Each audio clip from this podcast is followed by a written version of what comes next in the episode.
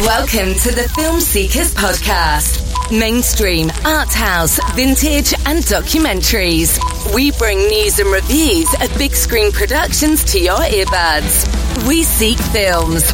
Now relax and enjoy the show. Show.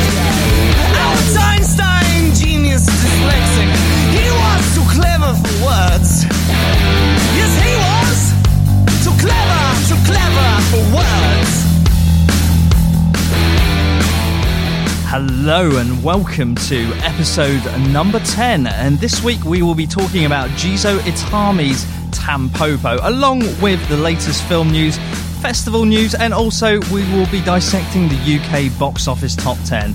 This is the Film Seekers Podcast. Too clever, too clever for words.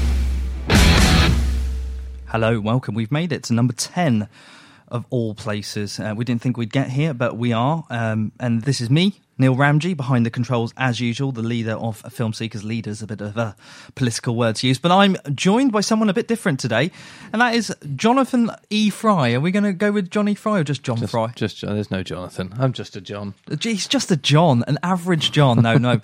John is a, a very special person uh, uh, who has been on the podcast before. We've interviewed him. He is a Steadicam operator, one of the leading Steadicam operators in the UK. And he's kindly joined me to uh, go over this uh, film that probably is a little bit out of your comfort zone of normal watching, John. Yes, it's not necessarily the sort of film I would I would see come up and, and think I want to watch that. But that's the genius of uh, our collaboration over the years. Now is that you introduced me to some things that, that I wouldn't usually that aren't usually on my radar, and I've without exception I've um, always enjoyed them. And that's the brilliant thing behind the Film Seekers brand and I guess the podcast is that it's seeking out films that you wouldn't normally look into and, and going into those nooks and crannies of the film world. And, you know, there's a wealth out there outside of the blockbusters that are always shoved in your face through PR and advertising. And the idea is that we may encourage you to go and see something. Perhaps today we're looking at Japanese cinema. You may go and discover some Japanese cinema that's not been on your radar before. And this may encourage you or may deter you, depending on your reaction to the film. Just to go and explore something a bit different out there. And so that's that's our brand. You can contact us in the usual ways via Twitter at Film Seekers, on Facebook.com forward slash Film Seekers. We are on Instagram. We occasionally post some photos on there, and we are Film Seekers, all one word, on there as well. You can also drop us a line, hello at filmseekers.com, if you want to send us in your thoughts on latest films that you've seen, or maybe you, you want to talk about our feature film. If you've seen Tampopo or any of the films that we've discussed on the previous podcast, why not drop us a line? We're also interested in your experiences going to the cinema, whether someone was rustling a paper down the corridor and it irritated you to the nth degree throughout the entire film, or whether you just want to talk about the going to the cinema experience, or even watching films at home. What do you do? What do you think about the latest availability of films at home, including you know Netflix and all the other streaming options that you do have? What does that tell you about watching films? Does that open the door to different avenues that like you haven't discovered before? So those are the kind of things that we'd want to hear from you. So drop us a line via any of those means of communication. John, do you want to tell us a little bit about what you do, a little bit of your background for the listeners who may not have heard your wonderful interview with me a few podcasts ago? Oh, you're very kind. Um, yeah, well, I'm. I would firstly say I'm a Steadicam operator, which means I operate the uh, mechanical man device that you see running up and down the touchlines at football matches. Um, I've never actually done that. I, I concentrate more on films and corporate video stuff. So basically, the camera floats on the platform next to you, and you control that very precisely with the, the ease and grace of a human being Do moving wanna- through do you drop, do you want to drop some big names um, of things that people may have seen your work in? Uh, I've done quite a lot of independent film and short film stuff. Um, most of my work concentrates on um, on more of the corporate outside broadcasting side, but I have been involved in uh, the last two series of Red Dwarf last year, which was quite fun. Yeah. Um, I've DP'd a series of Easy Riders, which is a, um, a show with uh, Danny John Jules, also of, of Red Dwarf fame. not not a film with Dennis Hopper riding a motorbike on acid. Sadly, not. Um, no, this was the last series. Actually, was um, riding around Guadeloupe in the Caribbean. Um, Very nice. uh, on the Death in Paradise motorbike and sidecar, which is quite It's a an nice- interesting challenge. It's a nice gig if you can get it, John. Uh, it was, yeah, too hot for me. You know, too hot for me, but um, generally speaking, it was, it was a very interesting experience. Okay, cool. So um, John's probably going to give a wealth of insight into the more technical aspects of films that we talk to today, seeing as you've knocked around on set in various places and uh, seen the machinations behind the camera that maybe some of our audience is not privy to, or maybe have just seen in backstage videos, behind the scenes videos on your DVD extras. John's probably been there, seen there, done that, got the badge. Shot the behind the scenes in some many occasions as well. So yeah, there we go. You were you were a zombie in Twenty Eight Days Oh, I forgot Later. about that. Yes, yeah, uh, yeah, many done- years ago. Twenty-eight days later, Danny Boyle's zombie film. We, uh, me and my colleagues from the, the local film course, got called up to play zombies or the infected in uh, in the house, and you can actually see me quite clearly in the DVD extras. There we are. So if you are watching your DVD extras, John may turn up in those. On to our news for this week, and we've got three points that we wanted to kind of discuss, starting with. I guess it's the Oscars. We didn't do a Oscar breakdown uh, after the Oscars. We didn't even do a, an episode as we promised, and I apologise going into the Oscars of picking our winners. But we are going to look at the actual winners for that year and, and give our thoughts on each category. So it was quite an interesting year. This year wasn't as controversial as the year before. No one fumbled their envelope delivering the best film feature. So uh, no Moonlight La La Land controversy this year. I did a quick pick of my pops uh, going into the Oscar night. I got uh, 11 out of 22, which isn't blimey. too bad. I know if you throw enough stuff at the wall, something will stick. they, they- they were pretty much on what the bookies were saying this year. In, in They were, of winners. apart from I think the, the Shape of Water wasn't anticipated as being the best film, but most of the others were. So we're just going to run down our thoughts on some of these, and we may not have seen all of the films. I have, in fact. But John, I know you, you you're very time precious. You know, you're a very busy man. I'm just a layabout who sits at home, watches PlayStation, and eats lots of ramen. Uh, which incidentally will come up a bit later on today. We'll go through the categories and we'll talk about the people who were uh, nominated and things that may have missed the mark that we thought may have deserved uh, at least a nod. So the best supporting actor went to Sam Rockwell for Three Billboards Outside Ebbing, Missouri, also known as the film that Mrs. Ramsey went to go and see twice, unheard of. Um, This is your mother. this is my mum, and she went to see a film twice. Uh, normally, she's quite nonchalant about films. Did you like that film? Yeah, I think I liked it.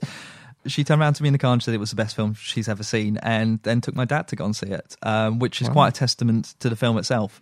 Uh, Well, it is, yeah. What now? What did you think about it? Because reading the reviews and looking at the trailers and things like that, Mm. it seems to be, a, you know, such a hard hitting story with some, uh, you know, incredible but abrasive performances. The sort of thing that, that will either engage somebody or perhaps put, push them away. And it Sure. certainly seemed to attract people rather more than it's pushing them away. What was, what was your overall impression? I think it's a really strong narrative, and I think it's a, a, a, a narrative that people can relate to with regards to certain things they've already seen. So it's it's nothing too abstract, nothing too out there. So it's not like uh, last year's winner, which was Moonlight, which was the story of uh, a, a- a young gay man in Miami uh, told, told in three parts in a triplicate sort of um, narrative. This is much more your straightforward narrative. There is uh, a beginning, a middle, and a sort of an end. And there are characters that are relatable to that you've seen in other TV series. All the performances in there are extremely strong, at the high end of acting that you would ever want to have as a director on screen. Sam Rockwell was brilliant as the slightly racist police cop. A lot of controversy came around this film because people felt it didn't deserve to be nominated because of its race politics. I, I certainly saw that come up in um, some of my social media feeds. And they said that the town wasn't a realistic portrayal and it had poor portrayals of other people's race. So there are two characters in the whole film I believe, that are African American, and they said that this this is not very representative. And I, I thought to myself, it probably is But, quite yeah, but isn't representative. that kind of the point of the story as well? In that, that it you know, drives it, yeah. Yeah, And, and and this gives gravitas to Sam Rockwell's character being a, a racist cop because he is not exposed to these people. Um, you know, it's a very white town, and so those those attitudes flourish where they're, they're not con- uh, absolutely. conflicted. And in the middle of nowhere, in the middle of Missouri, in, in, in the outback, you're not going to have huge African American populations, and or you, you'd assume you wouldn't. So it's completely faithful to that narrative.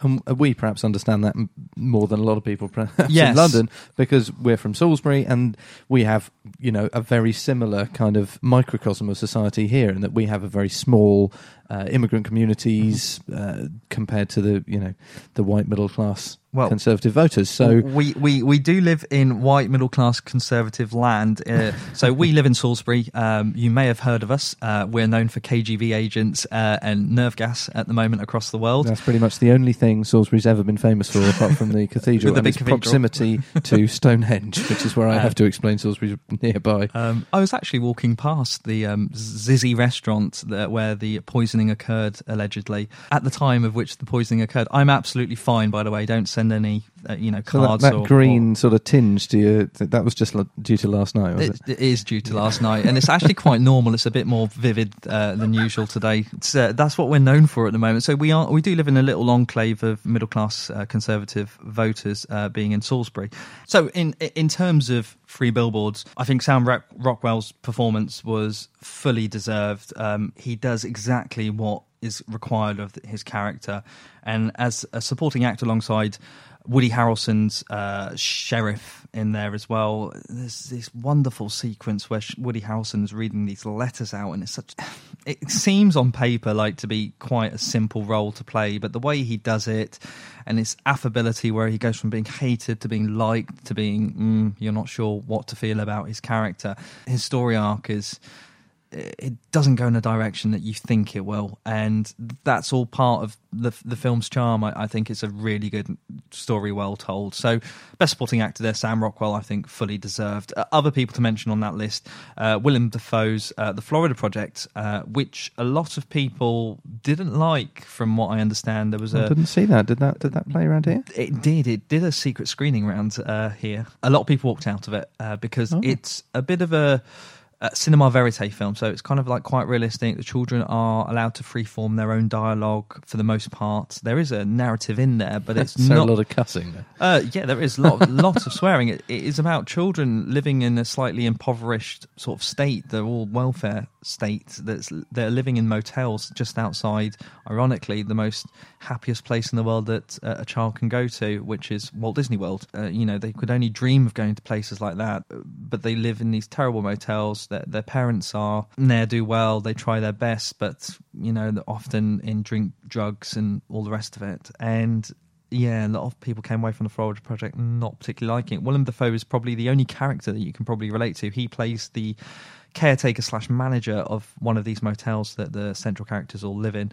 Um, brilliant performance. Willem Dafoe is just so malleable in everything that he does. Uh, I saw him do a great turn in a computer game a couple of years ago called Beyond Two Souls uh, with Ellen Page. Uh, a lot of that was motion captured, but he plays a scientist in there, and just for him to be able to turn his hand at different things is is just fantastic. Um, he was in Grand Budapest Hotel as a silent sort of menacing character in, in the background, but Yeah. just brilliantly done. There was no, I don't think he spoke a word of dialogue in that entire film. It was almost like he was almost like Jaws like, wasn't he? Because he had these Yeah. things with his teeth as well. So that sort of baddie menace with his leather coat and the gloves and everything else. He and brought all the menace that was necessary Yeah, to that, though. Absolutely. Best makeup and hair, Darkest Hour, Gary Oldman in the fat suit. We always knew that that would win best makeup and hair. Yeah, despite the slightly unusual away from Churchill voice, you know, that higher Yes. register than, than Churchill actually had. It, it's it completely won people over, and I think a lot of that has to do with the makeup. Yes, uh, a completely believable character in terms of that. Uh, best costume design, Phantom Thread. I thought it was a brilliant film in terms of its visual output, and obviously because Phantom Thread is obsessed with a dressmaker, you'd assume that it would win best costume design. If it didn't, some of those dresses were ghastly, but that was the kind of point of it. It was just a beautiful film to watch, and if you look at Daniel Day Lewis, who allegedly was his very last uh, performance on screen. If you look at his character, the way he's attired, um, it's certainly very sharp and very dapper. And yeah, the costumes were just brilliant. Uh, best documentary winner was Icarus, which was the documentary uncovering Russia's attempts at the Olympics to sort of falsify the results by injecting some of their athletes with drugs uh, under the radar, and some of them failed, and hence consequently why they were banned from taking part in certain international sporting events. Russia isn't coming out very well in uh, the chemical. Uh, no, no. Uh, in terms of that, actually, they're doing very well with their chemistry because they're being quite effective. But being caught out for their chemistry, that's another thing at the moment. yeah, it's a recurring modern theme there. Absolutely.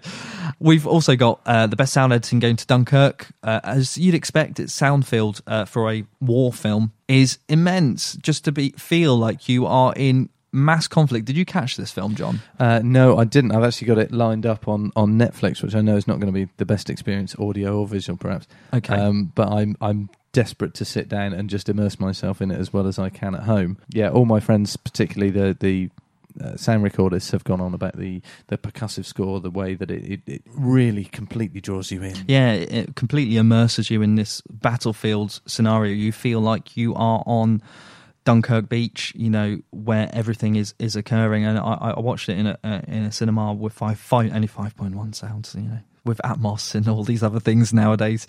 It feels a, a bit trite to say that, but five point one sound, and I I I felt like you could hear bullets whizzing by left, right, behind you. It completely worked for that film. Also interesting in the best sound editing uh, category, we've got Baby Driver, Blade Runner, Shape of Water, and The Last Jedi, which is kind of all top blockbuster level stuff.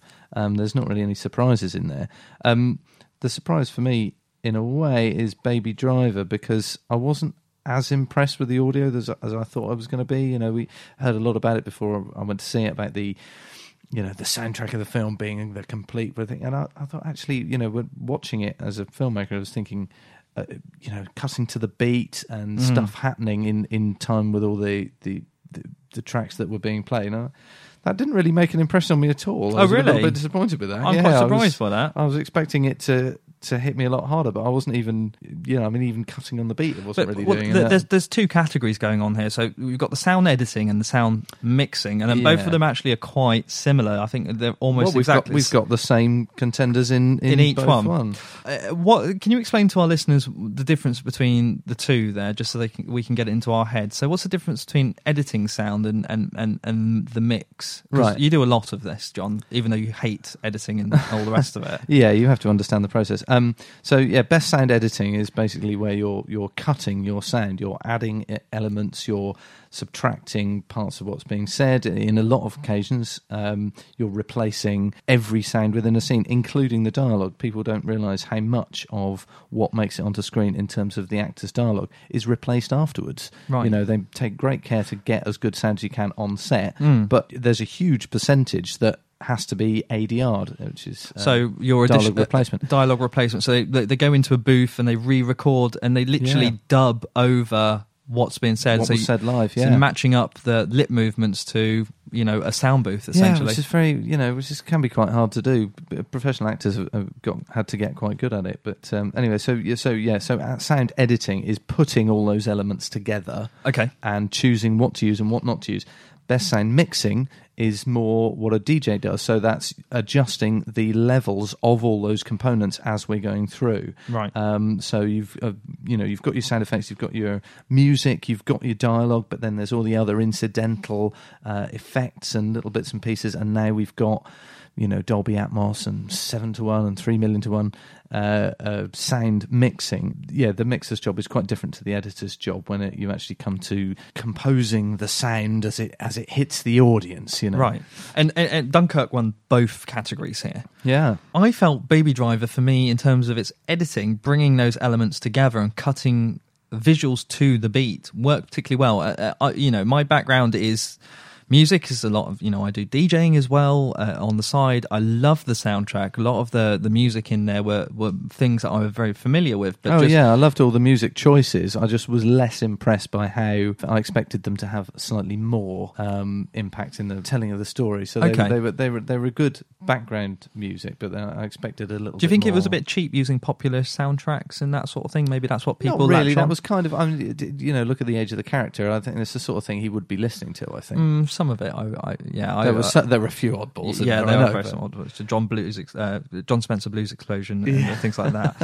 I enjoyed the film. It Yeah. just th- th- th- that element of it didn't Stand out much to you. aspect as I as I do, you- do you expected think it to. do you think that Dunkirk's a worthy winner out of all these? It's a very st- a Yes. very strong lineup here. I mean, a, Shape of Water. I wouldn't necessarily say the sound stood out for me, but certainly Star Wars. But then sometimes that can be the point, you know. Well, it's- it's so subtle. Yes, Yeah. that's, uh, you know, the, that, that's the best thing about films. Often is, you know, people say, "Oh, I didn't notice the camera work." Well, Well, that's yeah. good. Yeah, you know, that's a good thing. That means it hasn't drawn Sure. you out of the experience, and sometimes that can happen with But with then- audio as well. But then sometimes things can be absolutely outstanding, and I think about the sound field for Blade Runner 2049 Mm. Uh, with the that. Hans Zimmer score going on in the background and very deliberate. You know, it's a very complex film. Uh, uh, people hold the Blade Runner series in high esteem, obviously, because the first film, uh, the way it immersed you in that sort of uh, neo jungle, that futurist jungle, and and this new the one had had to somehow do that with the new well, it had to match well. up with Yeah. who with the cinematography, which we'll come on to in a bit, of of such epic and and detailed proportions. And I, I hate using the words epic and legend, you know, as throwaways, but it was epic. Like you know, it, it had this grandeur about Oh, you it. you, ha- you heard everything that was going on in those city streets and everything. So yeah, I mean, it could it would be so easy to to drop all the background sound and just have your dialogue and Yeah. maybe a little bit of incidental stuff. But Mm. uh, both Blade Runners, I, and I count the new one in with this because I Mm. really thought it was a worthy successor. Really gave everything to all of those environments visually and. With the audio, which I think is one of the reasons it's, it, it did so well, was it Yeah. paid attention to all those elements. I, I definitely think it's a cinephile's film as opposed yeah. as opposed to a commercial film. Blade Runner, the first one isn't a very commercial film either, although it has this. Uh, Well, not of- then, but it is now. It is now. It's, Ever but, it's, since. but, it, but it's a, it's a cult hit rather than a, a blockbuster hit, I would say. And uh, in, in terms of Blade Runner 2049, I think we both can agree that both tentative before its release. You're not sure why were we why are we making a sequel to one of possibly the best sci-fi films of all time. Then upon its release and watching it, I can I can say hand on heart that that it bucks the trend of sequels where you get a sequel that pales in comparison to the first, especially when it's something as iconic as Blade Runner and so many years after the first one. I thought they actually matched up really well. 2049 Blade Runner really was a, a, a really worthy successor, I thought, Mm. in in almost every aspect. There has been something said about it being a bit too long. You know, were, I think it was a little bit self indulgent with the, the length of quite a lot of the shots, but then those shots and indeed the music and everything that's going with them never let you feel bored. You know, you've Mm. no, I, got a there's always something going on at. in the background, Yeah. whether audio or visually.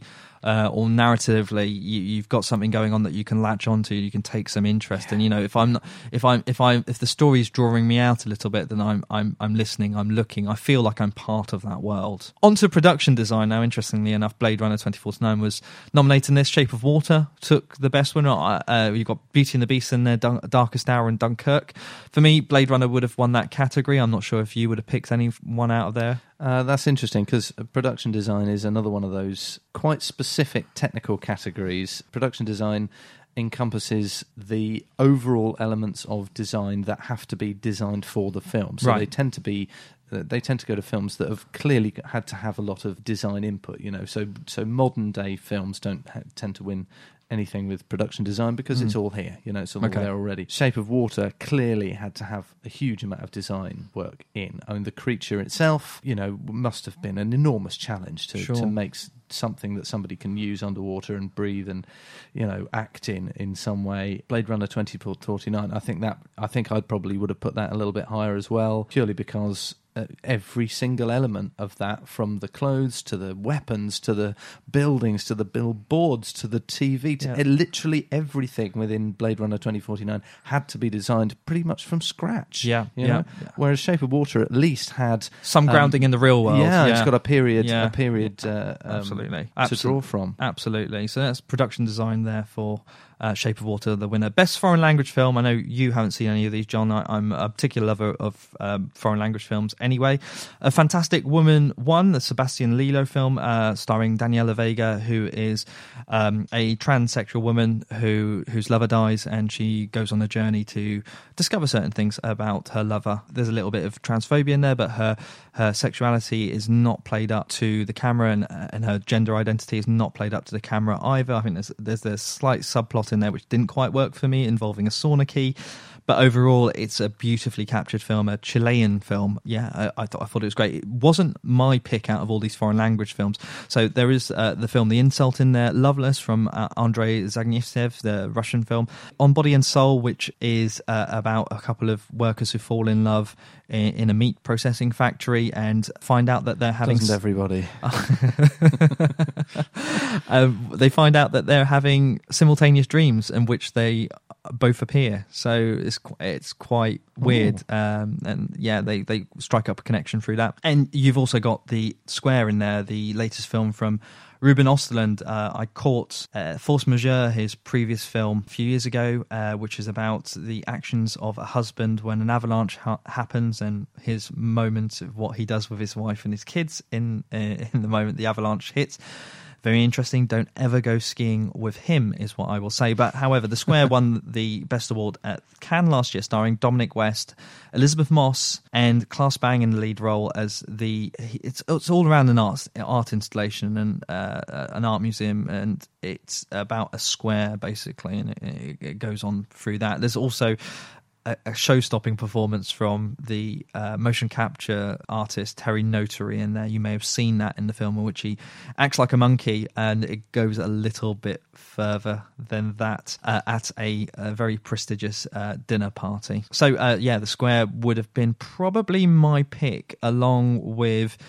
I, I, probably would have given it to Loveless in the end, um, which is coming to UK cinemas in, in the following weeks. On the continent, they seem to be a little bit more keen to explore the themes of, of transgender or gender identity than than you know than British language films have been over the last few years because we've also got Girl coming up, haven't we? I think it's a Swedish film okay. uh, about a, a, teenage girl who's undergoing uh, gender reassignment. Yeah. Um, and there's been two or three others over the last year or two, and it, it seems to be something that that we're playing catch up with again. Um, I say we as in in what British society, British or in, uh, indeed uh, American society. Well, I would say it's more of a British issue per se. I, if you look at last year's uh, Oscar winner, Moonlight, which was uh, about yes, you know a gay a black man, which um, you know went against all expectations of of taking uh, the top prize there, and it was a very open and honest exploration of of that character, and I think it was quite authentic in in, in many ways.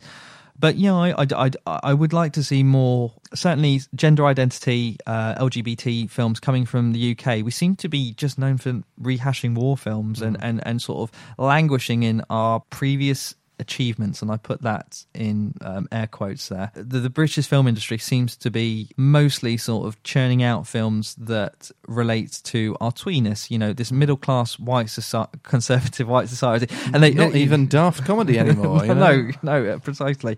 Um, but you know, the, some of the big films all concern World War One, World War Two, and I'm not saying that they're bad films per se what I'm saying is that there, there are more stories to be told, and there's certainly more stories to be told within the UK, and I would like to see more of those brought to screen. And some of my favourite women directors in the UK have brought some of those very gritty and urban portrayals of uh, lower to middle class working class people. So people like Andrea Arnold, uh, Lynne Ramsay, uh, Clio Barnard, Carol Morley as well. They've all brought done films regarding underclass. I, I, underclass is such a poor term to use. In, yeah, whereas abroad, we're known for things like Downton Abbey and all mm. those things, which concentrate more on you know the, the old fat, old fashioned view of of Great Britain. Yes, and indeed its society, it, it, and it just feels really non-progressive. Yeah. and I, I guess well, and and unrepresentative as well. Absolutely, and I, I think now is the time where I would like to see these more grittier, realistic portrayals of Britain not necessarily just England, but Britain as a whole, take taken up a notch. So rather than these films just languishing as independent films or art house films, I would love to see some of these more uh, uh, authentic portrayals of uh, daily life in Britain as being commercial blockbusters. And I think there's someone out there who can do it, unfortunately. And I, it's good for their careers. These ladies who I've just rattled off as directors that I admire have gone to America to make their films, but mainly because probably because of funding and everything else. It raises their profile. There's not to say that they can't come back and, and, and do some of these things. Uh, Um, again, that, that you know, talking about best la- uh, foreign language film here, maybe that's something that the the continent are are slightly better at doing, and that's encouraging uh, those uh, homegrown directors who are keen to tell those slightly more out there stories, encourage them to stay behind and, and make films in their own countries. Absolutely, and I- I do bang on about foreign language films a lot. You know that I think there's a whole wealth of things that are missed off the radar in English language speaking films that are dealt with in a far better, far nuanced way uh, by foreign foreign language films. Um, you know, we we're going to be talking about a Japanese film filmed in 1985. There are elements in that film that we don't even see permeating into modern film nowadays. Techniques, narrative structures. I just just think that, it's a massive blind spot for a lot of people. There's this latest film on Netflix called Veronica, which is a horror film. Uh, A lot of people go, "Have you seen that Veronica film?" I said, "No." Uh, it's, was by these guys who did this really weird horror film that was in Spanish a few years ago. It's a film called Rec, which was remade in the English language because no one wanted to go and see it because it was in Spanish. and a lot of people have gone, Well, I, I tried to watch that Veronica film on Netflix the other day.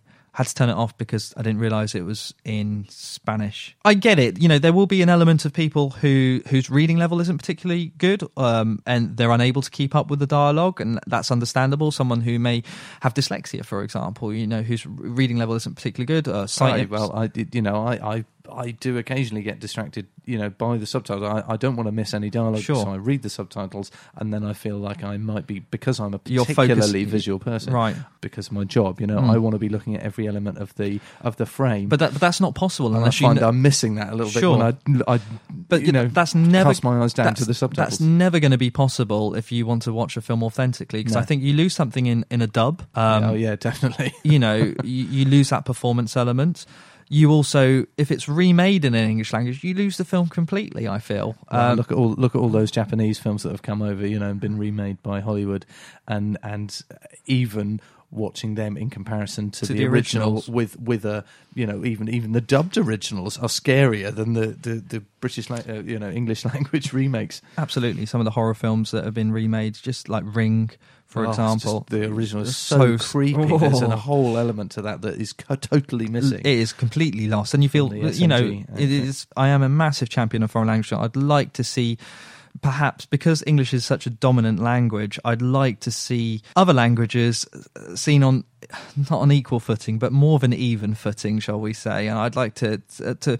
I think it comes from an early age where we are just fed American English language content all the time. And I think it would be good to have more of that content from a younger age and, and almost train yourself to watch it. Because when you watched your first subtitle film, it wasn't an immediate sort of thing, I can get it. But after a first couple of goes, you know, once you start reading those subtitles and you get into a swing of things, it just becomes kind of second nature after. natural, Yeah, yeah, absolutely. I think it's a little bit of a training thing and people aren't willing to give it a go. And you know, the whole reason that I've said behind the film seekers thing is to push yourself. If you really love film, you are doing yourself a disservice by not exploring films that are not in English language. So, supporting actress, John, who won? Uh, Best Supporting Actress, uh, the winner was Allison Janney for I Tonya, which I, I missed I Tonya actually, but I, I, I wouldn't be going to watch it for uh, for anything other than than the beautiful uh, leading lady, of course. But um, A very yeah, talented leading lady, by the way. Well, absolutely. But um, uh, interestingly, that uh, the the supporting actress Allison Janney, who plays Uh, her mother, her horrible mother, who um, physically abuses her. Uh, throughout the film, uh, sometimes in a darkly comic way, uh, but you come away from this film feeling like um, she uh, is is is not a very nice character, and it does it does leave a bad taste in your mouth. Other other nominations in that category include Mary J. Blige, who we know as a singer first and foremostly. it's Um, not her first film, though, is it? no, It's she's done other films. Uh, she stars uh, here in uh, Rees. Uh, Dee Rees's Mudbound. Uh, Lesley Manville, the wonderful Lesley Manville in Phantom Thread, playing uh, Daniel Day Lewis's sister. What a job to get! Can you imagine when she was cast as that and say, "Oh, by the way, it's uh, you're playing up against Daniel Day Lewis." And you know what? She holds her own 100% in that film. She comes out with some absolute stingers of lines, and the way they're delivered with such bitterness towards that character is just Oh. absolutely on point. They played a clip from it at the Oscars, and she got a resounding round of applause. Laurie Metcalf there for Lady Birds, a film that I didn't like that everyone else seems to like, something to do with me, I guess, uh, who plays the mother of Lady Birds, played by Saoirse Ronan, and Octavia Spencer, um, who didn't really make that much of an impression in, in The Shape of Water for me, but she Well, is she, there. she completely fulfilled the role, I suppose, but the role wasn't as exceptional as I'd expect from something to be nominated, nominated in for this, this. category. No, absolutely not. Um, Allison Janney's character, I think, was perhaps uh, an easy win in this category. It's a very showy sort of role, and she embraced that fully. Well, Um, and you had to have that character to understand where Of course. Tonya got her. Her, her yeah her streak from yeah real- exactly. Uh, but I, I I think for me Lesley Manville's role in Phantom Thread um, could have been played in multiple ways and the way she played it completely fitted uh, that film and the dynamics between her character and, and, and Daniel Day Lewis's character. The best animated film, uh, Coco was the winner. I thought it was a good Pixar film. You know, has Pixar made a bad film? Yes, they have. Cars 2 and Cars 3. It wasn't really up against a very strong field there. Ferdinand, which is about uh, a, a bull that escapes from a it's going to go into a bullfight. Uh, finds that, that his dad dies in the bullfight. They all think they're going to some sort of heaven when they go to the bullfight, and then they actually find out that no, no, actually they get they get killed. Uh, played by John Cena in as the bull. Uh, Really? Yeah, really. My goodness, John Cena's doing. pr- He's it's he amazing. is he is All rising. those memes have paid off. John Cena is elevating to not quite the level as The Rock, but I wouldn't be surprised in a few years' time as you know he will he will shake that wrestling moniker. Yeah. You know, because wrestlers uh, previously have had very bad write-ups transitioning to acting. yeah. You think about people like Hulk, Hulk Hogan, Hogan. yeah, who haven't done particularly well. But anyway, the Rock's just going from strength to strength. though, he's got he? Three films out for the slate you- this year. Yeah, exactly. I, uh, Jumanji, uh, it's so funny. Yeah, he, he's great in that. He's got Rampage coming out later on this year. He's in. Uh, he does seem to be trying to mix serious with the comedy. I would like to see him do. more. I would like to see him do more serious stuff. I would like to see I him mean, do. he is hor- horrifically funny. That's the problem. And Oh, I, but I don't think he, you should, he, you should he- stop doing No, that. he's but he's always. But John, you're not a particular wrestling fan at all. But I think because when we, myself and John grew up together, uh, we went to school together from a very young age, and we moved in circles. Uh, myself particularly, uh, where we would enjoy watching wrestling, and uh, John would get pulled into this. He didn't. I don't think he particularly liked wrestling, but you would. It's be forced- impossible not to get caught up in it. yeah, you would get caught up in it somehow, and you would watch it. And we, we remember watching The Rock, you know, before he was anyone outside of the wrestling world, and he was such a charismatic performer even back then. He was always the most popular person on the stage whenever he came the up. way the way he delivered the lines, he was absolutely hilarious. And uh, the, the, the, the performance was there in so much more than just the way that the other wrestlers did. You know, Yeah. you could see that this guy was could could have turned his hand to acting very easily. and he had the he, had, he always had the the crowd in the palm of his hand at all points. Even if he was playing a baddie or a goodie, you know, everyone kind of adored him, and you Yeah. could see he was going to go on to bigger and better things. Yes, I, I must say I haven't had, not really had that same sort of feeling from John Cena, but we'll see Yeah. see how it goes. he, he he's done some interesting stuff, some sidekick stuff. He was in Trainwrecked as uh, Amy Schumer's boyfriend, and he was incredibly funny in that. I haven't. Uh, another name I hadn't heard until until very recently, Amy Schumer, and suddenly she's in loads of things. yeah, um, I wouldn't say good things. No, I wouldn't say they're necessarily good things. And uh, she is uh, an acquired taste. I, I, I know a lot of uh, women don't particularly like her or her views, uh, from from what I understand. But she is also uh, the poster girl for uh, women to be who they are Uh, yeah. to an extent. And we'll we'll just park that there. The other films that were nominated in the best animated film there, The Boss Baby uh, with Alec Awful. Baldwin. Uh, I haven't seen it. I couldn't be bothered. Saw it on a plane. Awful. Okay. I got, in fact, I only got halfway through it. I could. Right. Awful. It did really big numbers. A lot of people went to go and see that film. Uh, the Breadwinner is a foreign language film that's fantastic. And um, Loving Vincent, which was the painstakingly made film, frame by frame, in the style of Vincent van Gogh. It is Yeah, Gough, isn't it? yeah. yeah. yeah, incredible piece of work, and uh, uh, we've got a slightly local connection with that as well. The, um, one of my friend's brothers was picked to be the model for an enormous Vincent van Gogh statue Hmm. um, in uh, that's been put up in America. I mean, it's it's enormous. This thing Um, has he got a nice beard? A ginger beard? uh, yes, he has. Yeah, Oh, right. um, but he, he's he, actually he's a local actor um, to us here, uh, Wiltshire, Dorset. A really interesting guy, but looks very much like um, Van Gogh. Oh, fair enough. Uh, the, the process behind this film was a marvel to watch. You know, they painted frame by frame. It's not just any old animation. They had skilled painters painting frame by frame of this film. I think Crikey Moses. I can't remember how many frames. It wasn't 24 frames per second. It was slightly dialed down from that because to make 24 frames per would second have been- painted An economical uh, impossibility, I'd and, imagine. and, and money wise as well. You know, that's such a massive undertaking, but it was a labour of love. I, I think that possibly, from its technical aspects, deserved to win. Best visual effects, John. Do you want to run through those? Best visual effects, yeah. So the overall winner in, in this category was Blade Runner 2049. Understandable, despite the fact that actually there was quite a, you know an enormous amount of of physical. Uh, construction goes on in these films that you don't realise, you know. Um, not so much so, I imagine, with Kong Skull Island, but um, The Last Jedi and Blade Runner 2049 enormous sets and they built so much more than you you imagine you know they, they- obviously there is always an enormous amount of green screen work but some of those most iconic shots for example you know our protagonist walking going to find harrison ford Mm-hmm. right so um, ryan ju- gosling is Right, is yeah. walking into this uh, seemingly this expansive desert Yes. you know that incredible thing There's The- the orange made- mist. the orange mist yeah that all physical all physically made in a studio you know the light That's the, the incredible. criti- e- everything. There's there's a few scenes in that, that that have no visual effects at all. Obviously, despite that, there has to be a huge amount, and they have to work very well. And yeah, Yeah. out of those, I think Blade Runner pro- 2049 probably would get my vote. well. It, seems like the visual effects is more of your sort of blockbustery action films. Looking at this list of, They have to have the budget with which to make these effects. That's effects, the yeah. problem. I suppose Um, you're never going to see, you know, um, slightly more independent films because the financing's not there for it. Kong Skull Island, I think, did have a lot as uh, in terms of the visual effects. The actual monkey itself, the gorilla, It has to be a visual effect. yeah, Yeah, it has to be believable, and you know, had these helicopters flying around as well. I never got around to watching that film in the end, actually, mainly because I feel that it's a story that's been told multiple times. You know, of a large it does being. lose its initial interest after a while. Yeah, but is, peop- I, I always wonder with Kong, is it Mm. one of those things?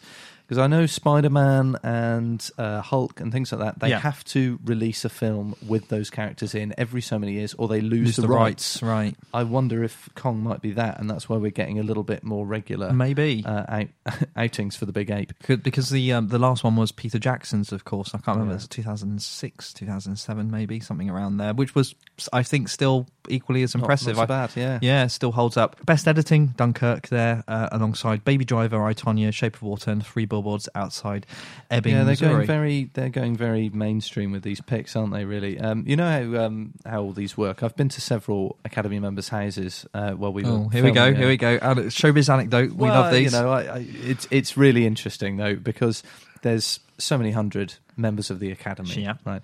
I would say, you know, from what they told me, ninety percent of the people go by the recommendations of their friends. And if you're in the circles where you're meeting the directors of these things and, and, and the stars, and you you know you know a lot of people who worked on these films, Mm. the recommendations do tend to do the rounds between you know within that community Right. so you you will find that the big films that that people have been to see or have had time to see because again you know a lot of the people in the academy they're either retired so they're older actors actresses um film film professionals which means ironically although they've got the time they don't bother to go to the cinema very much or they're all, or they're working which again means they don't have time to go to the cinema very much. So the films they have seen tend to be the big ones Yeah. and therefore the big ones get you know a lot more votes. Yeah, and I, I think that's probably why there's large PR campaigns by the studios uh, in in the broadsheets uh, to campaign saying, you know, for your consideration, this film's been nominated for this, and you know that Yeah. might spark in those voters to watch it and then give their vote to it ultimately. Yeah, I think that's right. It is a it is a slightly unfair system, I have to say. 'cause, Yeah. you know the people by its very nature, the people who who want to be voting on these and their the opinions that count are the people who are uh, you know don't have time to actually watch the. All, No. the, all the nominees. And I think it was interesting last year where there was a shake-up of Academy members and the introduction of more of a representative um, uh, uh, voting board. So you had more uh, people from ethnic backgrounds, more women involved, uh, younger people involved, rather than just these old retirees that perhaps have old values that are slightly out of touch with more Yeah, yeah, progressive film filmmaking. Anyway, we're looking at the best original screenplay there. Get Out was the winner. Have you got around to watching this one yet, John? Uh, I've not actually, but a couple of my friends have, and they're blown away by it. Yes, um, I thought it was a very authentic take on the uh, discomfort of, uh, shall we say, uh, mixed race relations. Uh, something that I can uh, definitely hold a, torch to. Uh, cinematography, Blade Runner there in a very strong field. Uh, Blade Runner took the took the gong in the end uh, alongside Darkest Hour, Dunkirk, Mudbound, and The Shape of Water, all nominated. Of course, Roger Deakins, the legend that is Roger Deakins, finally getting his Oscar. Do you do you like Roger Deakins' work, John? You know, do you feel feel he he deserves this sort of podium place of being the best cinematographer in the world? Uh, yes, I do because Slightly hesitant. Well, I'm slightly hesitant because you know Deakins is is now a household name. If you had to name a cinematographer, you know he'd be top of the list. You know he gets a lot Hoyte of van. Hoytema. Yeah, very good, very good. There we are. um, uh, we- um, but uh, you know he's he's got Emmanuel Lubezki. because he's made a huge amount of these films that have become enormous Oscar winners, and he's associated with some of the biggest franchises in the world, some of the biggest directors in the world, and you know some of the most uh, you know recognized um, in terms of awards films in the world. Uh, what counts in the film business Mm. is consistency, and Roger Deakins has consistently over you know his illustrious and long career Mm. Demonstrated that he completely knows what he's doing and that is not is a consistency that is not by any means regular or that many if not most cinematographers have you know and that comes down to directors as well. You know there's a huge amount of directors who do who are seen as a safe pair of hands and Mm. that's almost delivered as a criticism but it it really isn't. You know if you give your film to Roger Deakins it will look beautiful and you can pretty much guarantee that he will because of the process that he goes through to create those pictures on screen with the director with you know looking in real detail at the script and what it needs you can pretty much be guaranteed that it's he's going to fulfill that brief and it's going to be amazing but also he has the budget to make these things as amazing as he can see in his mind's Sure. eye you know whereas a lot of cinematographers uh, you obviously don't you know it's very unusual for I'd be tempted to guess that never has a has a documentary feature uh, DOP made it to the best cinematography No, you're, category. you're you're quite right. And even though some documentaries can look beautiful as well in their composition, I, I feel that uh, cinematographers are very good at what they do, and perhaps that's what they should stay doing. If we look at people like Wally Pfister, who was the cinematographer for All the uh, Batmans. all the Batman's Christopher Nolan films, and then he transitioned to make his own film, which was the uh, film Transcendence with Johnny Depp amongst other people. Beautiful film to watch, awful film to to kind of feel the narrative and the story. Yeah. Terrible, terrible film. Yeah, it is such a it is a very specific skill, cinematography, and, and quite different to being a camera ba- a camera person. Yeah. You know, I myself have been transitioning into more cinematography roles over the last few years because it's a natural progression from being a cameraman, Mm. you know, creating the pictures with what you've got in front of you being the camera, Mhm. to creating the pictures with the light, with the composition, with the scene, with the set, with everything, every part of what's going into that picture. And it, it does become a very specific skill. And yeah, he is he's he's deservedly the master of it, I think. Talking of directors, Guillermo del Toro, they're winning the best director for The Shape of Water, alongside uh, once again a very incredibly strong field. But two newcomers there, I just wanted to talk about was Greta Gerwig for Lady Bird, her first, her debut feature there, being nominated. I think slightly tokenistic. She's well known in, amongst the independent crowd in America there, but she made an accomplished film. You know, it's a very good film uh, in terms of its direction, and also Jordan Peele, who wrote and directed Get Out, primarily known for making comedy skits with his fellow cohort. Christopher Nolan in there as well for Dunkirk, uh, as you'd expect, uh, for it being nominated in so many categories. And Christopher Nolan, once again, very accomplished director, even when he's turning his hand to franchise things like the Batman series. Uh, think about his uh, debut features that sort of came out the blocks, like Memento and Insomnia. Yeah, Uh, he's he's definitely a director's director. By that I mean, you can people will come out of a Christopher Nolan film and think that is brilliantly directed. Absolutely. It's the same as, I guess, Steven Spielberg as well. You know, these are the directors. You don't necessarily go to see their films because of the stars. You would actually go and see it because it's directed by a certain name. Again, masters of their art. You know, you they they the process they go through to to create those films. You know, no, I'm not going to say it guarantees success because it still depends on the script and, and, and the acting and how it comes together. But the the incredible amount of detail that, Mm. that both of those Nolan and, and Spielberg go into pre-production, you know, leaves very little chance for something to go badly wrong with the with the narrative or or you know the overall impression you're going to get from their work. And I can't think of a terrible film from either of them. Even the worst Spielberg film is still damn I really good. liked AI. I love AI. Uh, Let's not even go down that rabbit hole. Best actor Gary Oldman. He's been waiting in the wings a long time to take that home. Yeah, I think it's fair. You know, even from his from his early work, you know, you could see that this is a world a world leading beating actor. Um, I, I- you know, I even his his baddie in Leon, for example, all those years ago. But the, the quirks with that character that he put in that you think cannot have been written, and uh, yeah, to see him see him finally get the gong for this is uh, is well deserved. I think, if if not if not for the Darkest Hour, for the body of work that it's led up to it. I, I think more so for the body of work for me rather than the darkest hour. I think more.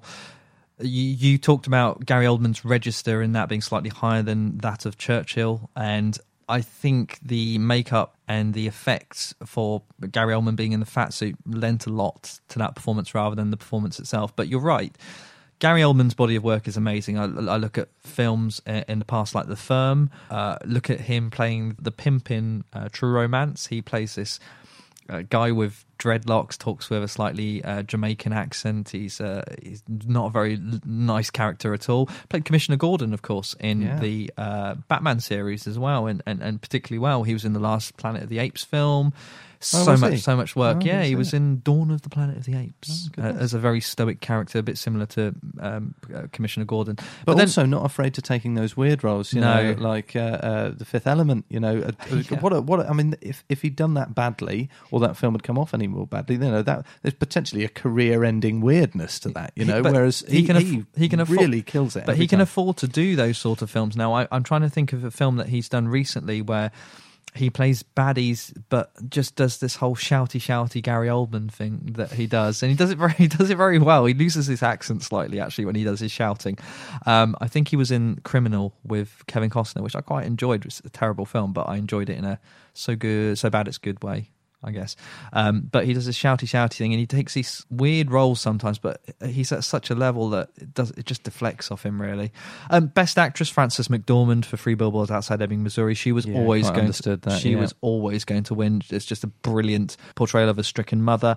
Alongside Sally Hawkins, they're also nominated Margot Robbie for I Tonya, Saoirse Ronan for Lady Bird, and Meryl Streep. Uh, She has to get a nomination somewhere for The Post, which she she's very good at what she does. But I didn't think uh, in the whole year she deserved to get a, a nomination for that particular performance. Yeah, let's just, just talk about Sally Hawkins in The Shape of Water for a minute there, Yeah. because in terms of acting, Hmm. The Shape of Water for a character that is essentially mute Hmm. has got to be a massive challenge, hasn't it? Of course, it's all physical acting, and if your physical acting isn't on point, then you know that whole character falls apart. We talk about uh, films like Duncan Jones's latest film called Mute. Alexander Skarsgård in the lead role. His character doesn't speak throughout the whole film, but his whole premise is has to be a physical actor to to bring that across. And it all harks back to uh, the talents of silent acting. You think of people like Buster Keaton and uh, Charlie Chaplin, and how you know before talkies became a thing, how the physical acting essentially told you the story without Yeah. uttering a single word. It is Yeah, quite a talent. I, I thought Sally Hawkins uh, trod the tightrope between, uh, you know, because you can be very, it must be very easily to be over expressive when you're in a role that, that, that, that you can't speak. Yeah. Um, and but I thought she played it with a beautiful subtlety that must have been very difficult to rein yourself back back into. Of course. You know, um, She's a very talented actress. very, very uh, talented. yeah, I, she, she completely blew me away in in The Shape of Water. There was no moments where, uh, you know, every now and again you think, oh, would would that character have acted like that, or would they? Despite having having no voice through the whole thing, her her facial expressions and everything were completely in line with everything I thought the character should be feeling. And yeah, I just thought it was brilliant. Speaking of The Shape of Water, that was the winner for the Best Picture at the Oscars this year. In once again an extremely tough category. Uh, Call Me by Your Name, they're getting a shout out for uh, Best Picture, uh, a story involving LGBT uh, issues uh, with a script written by James Ivory, who directed. Uh, Remains of the Day, Oh, really? Good heavens! Just dropped onto Netflix. I which noticed. has dropped onto Netflix. Um, Darkest Hour, obviously, in there. Dunkirk, Get Out, Lady Bird, Phantom Fred, The Post, and Three Billboards Outside Ebbing, Missouri. Um, I would like to see Three, Three Billboards taken out, but I know that's not criti- Well, they critically they- popular. Yeah, when it came of- up to the last few weeks, they, they were they were both in the running, weren't they? They were. Um, Shape of Water, Three Billboards, um, and, And you- Dunkirk was. Which ones have you higher seen out of that, that list there? I, I want to see all of them. I think I'm going to make uh, the most effort to see Phantom Thread before it goes off, though, and surely followed by the Post. Something about the Post because it's not a, a, a story or a situation that, that we're familiar with over here in the UK. Um, it sort of caught my attention a bit. Okay, that's pretty cool. So that, that is our Oscars roundup. Um, we've gone into that quite extensively, but I think some good conversation has come out of that. Um, we're now going to move on to a couple of uh, news items, I guess. Uh, Inclusion Rider. Now, this this came up when Frances McDormand took her gong at the Oscars for Best Actress. The Inclusion Rider is well. What do you understand by the Inclusion Rider, John? I've read a few things that Okay. are talking about inclusion rider, and the the, the the overall understanding of it, I, I take it to mean that there is uh, having a specific noted down um, intention to be more representative within. Uh, your your film, Mm-hmm. um, not only in front of the camera but behind the camera, and I think that's I think that's I think that's to be lauded. I think that's very that's very good. That's- I, uh, think, yeah. I do almost think it's a shame that we have to make a big deal out of it. You know, it's a shame that this doesn't hasn't happened naturally. But Mm. yeah, it's great that, that it's it's getting a bit more publicity. Yeah, a, a lot of people have sort of taken this on board. So if we look at uh, Black Panther, obviously uh, with more uh, black faces on the screen, um, in and not just tokenistic, not just because they're not there just because of their race, they're actually characters with impetus and meaning behind uh, what they're doing, and more representative of backgrounds that we haven't seen on screen before. Do you think, from a production point of view, John, that having an inclusion rider is something that harms talent because surely you should be recognized for talent regardless of your background Yeah, you're thinking in, a positive discrimination kind of way. Yeah, kind of, yeah. Um, no, I don't because there are so many. It's not like going for a job and you're the only black single mother with a disability, you know, Okay. and therefore you're guaranteed almost to get the job because they have to meet almost quotas. Right. I don't think film, the world of film, is like that because the world of film is and actually has always been fairly diverse. You know, we have always had a lot of great actors of every ethnicity, background, and sexuality. You know, whether or not those those things have been made overt initially. but isn't know, that isn't that um, the issue that they've had to hide it to to, to, to get by so you've had Well- to dial down your sexuality to kind of, Yeah. kind of. You're thinking in, in in terms of you know great directors who have who've held their back their homosexuality or whatever, with which there or are many. great actors uh, or indeed great actors. Yeah, I think my point is more that there have always been a quite well representative amount of people working in the industry. right Um, so simply making sure that your job uh, or your film is more inclusive actually shouldn't be that difficult. So I, I think overall. The, the idea of an inclusion rider is really good um, in that it's highlighting that we need to um, be then- more inclusive yeah but I don't think it's going to be that hard to fulfill. I think there is there is you know a lot of people out there of every different background who are already involved in film, Right. um, and this is going to be a this is going to be a good thing for them. It's going to be a good thing for everybody. I kind of disagree with you on this one because from me following you onto certain sets and stuff, I'm usually the only person of color on those sets for the most part. Even even you know, I feel that because you know it's part of my my my genetic makeup is that I I've, I I don't feel excluded or anything, but I, it's very noticeable that I am the only person of of color there during any production, whether it's small scale or large scale. Would there be a necessity to talk about an inclusion rider if it wasn't an issue in the first place? No, you're probably right there. However, there's also the same equation that goes into anything that started or starts with a small team, Hmm. and that is that you draw on people you already know and have an affinity with. And if you're from a particular background, you're you, you know you're just more likely to know more people with a similar background. So if you're, You- I mean, when I've been making films, yeah, you you've been, you've come in and, and given us a hand with Yeah, things, yeah. because I already know you. It's make it makes no difference. Sure, but then that- how many how many of your colleagues have brown friends or whatever LGBT friends, um, or, or or even women um, that they can bring in to them, rather than you know your peer group is not going to be made up of ninety percent women. Uh, by Uh, by no, and large, absolutely, no. but you know, uh, and surely because of that, the representation of them in those roles, and we're talking about friendship versus jobs here. Y- uh, yeah, You know Um, that that, that is yeah, an issue, in and, terms and it, of it goes back to the old boys network where it's not whether you're good at something, it's whether you know someone, and Yeah. that is that a massive problem with the film industry. It is, but I think that's also inherent in every industry. It is, it is, In that it you, is, but- you could be the best person for that job, but if the person making the decision has never heard of you, Mm. it's less likely you're going to get it. Right? It's not, and it's not a question that- of, that- that- of. Eh, it's not. It's nothing to do with race equality, gender. No, eh, it's- it's- it's who you know. Purely, you're not choosing that person based purely on their credentials. That almost never happens in any job. You know, you you it's very difficult to if you've got people different people going for a job particularly in the film industry Yeah. you pick people who you know and you trust to do a good job and if you've worked and that tends to be people you've worked with before Sure. and the further back you go in that the smaller the team gets and again you get down into that microcosm of your society where you grow But up then and the who's people who, you've who met. who's giving the break to the young boy on the council estate who's not got a f- hope in hell to break into that because their peer group they don't know anyone but they may be very good or very talented have some potential to be able to learn a trade uh, whether in front of the screen or behind the screen. You know where Yeah, where, no, where, where, I- are, where are those doors of opportunity? And you know we i think the inclusion ride is great.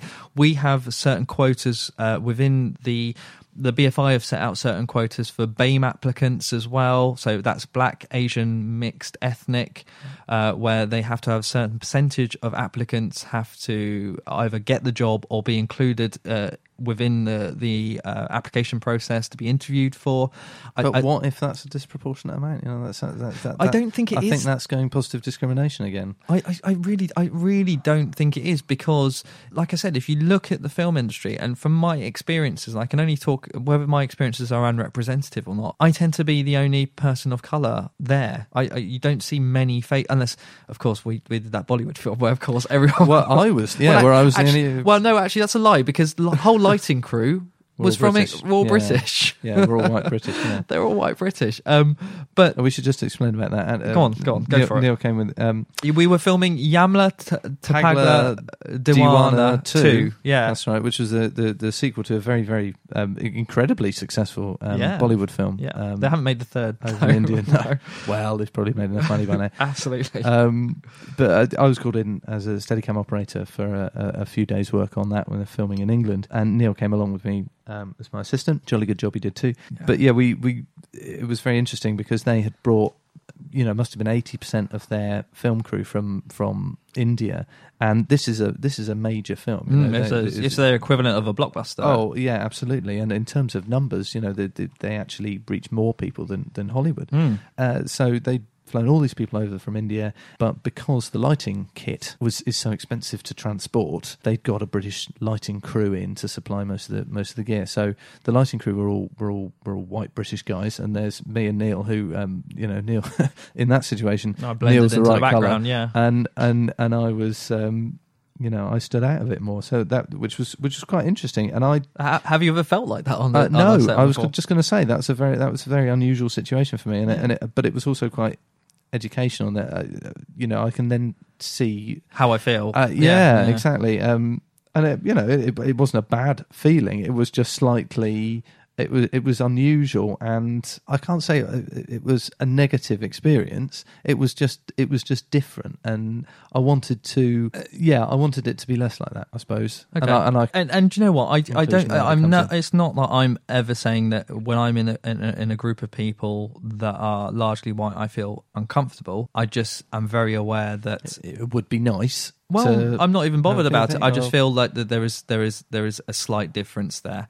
I never feel excluded for the most part. I, I never I never feel like you know my race is a massive thing, but I, it is noticeable, and it's just a feeling that's inherent in me that I am the only brown person, or whoever you know. It might be a Chinese black Mexican, whatever it is, whatever ethnicity, or disabled, or in those various situations. Yeah, yeah, you know, you feel very much like, um, you know, I why am I the only person like this here? I, not that I I want to. Um, you know, want to socialize with lots and lots of people like me. It's good to socialize with people that aren't like you. You're made very aware, and, so, and let's bring this back to film rather than a personal perspective. But you're, you, you know, no, but that, there is is there- all about a personal perspective. You know, It- the whole idea of this and the uh, inclusion rider and behind that is is other people, uh, you know, in your your position in the film world, feel that there should be a, a greater representation. And I, you know, I completely agree with that. However, you know, being from Salisbury, Yeah. um, I used to take pictures for some so some national uh, organisations, Yeah. and I was always told off for supplying pictures from Salisbury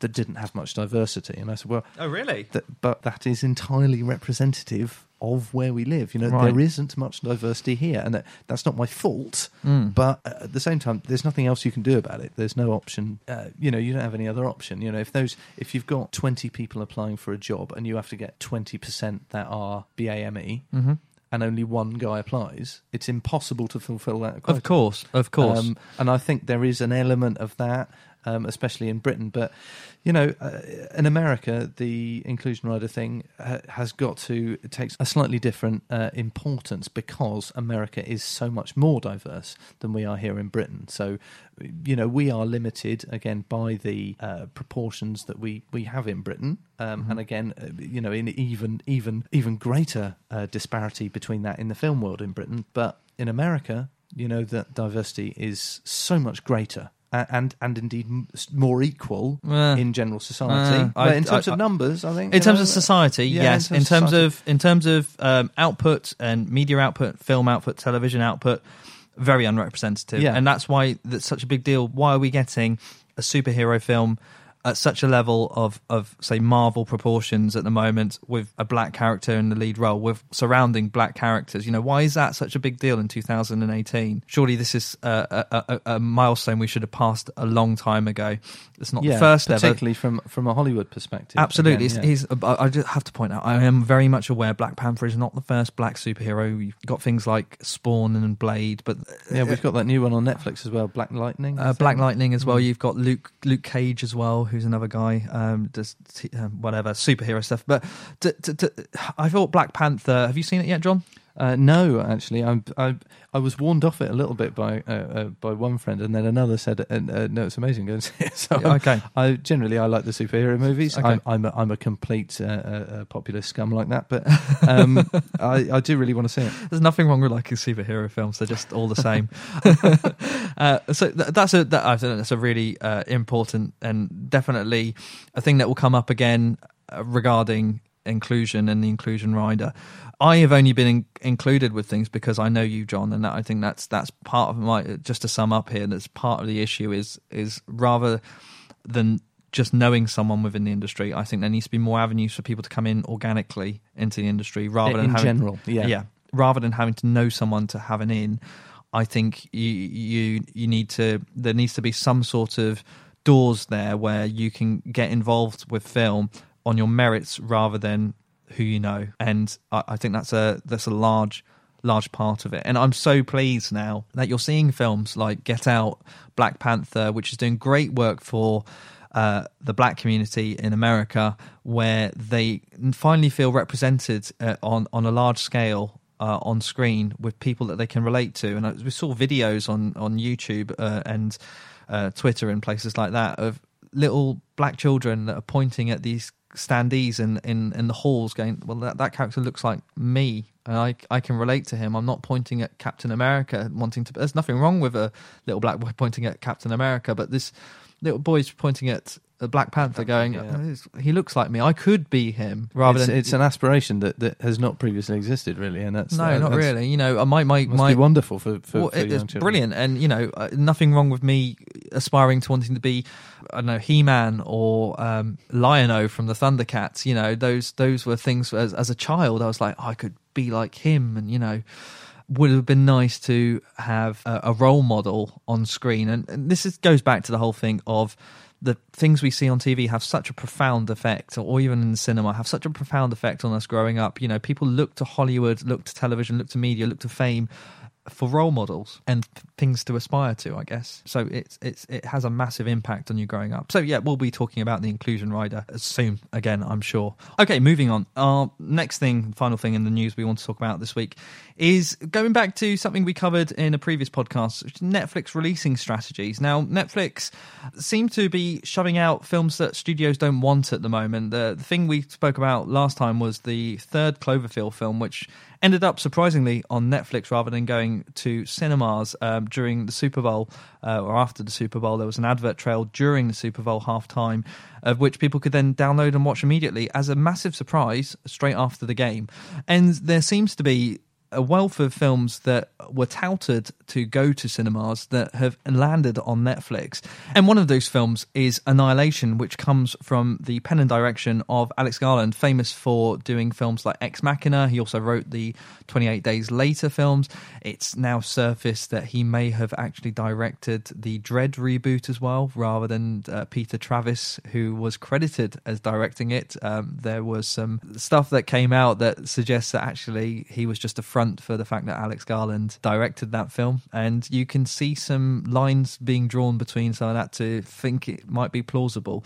So Annihilation uh, landed on there this week. Uh, I I got around to watching it. Uh, I think that the main issue with Annihilation is it's being released in cinemas in the USA and certain other territories, as well as being on Netflix for them. But it's not getting that release and same treatment over in the UK and other places as well. It is a film that 100% deserves to be seen on the big screen. Its scale um, and the scope and, and the way the story's told it is an action film uh, following five women who go into this thing called the shimmer where there are cells replicating. So it's sort of a science a smart science fiction film. Uh, natalie portman plays this i think she's a microbiologist.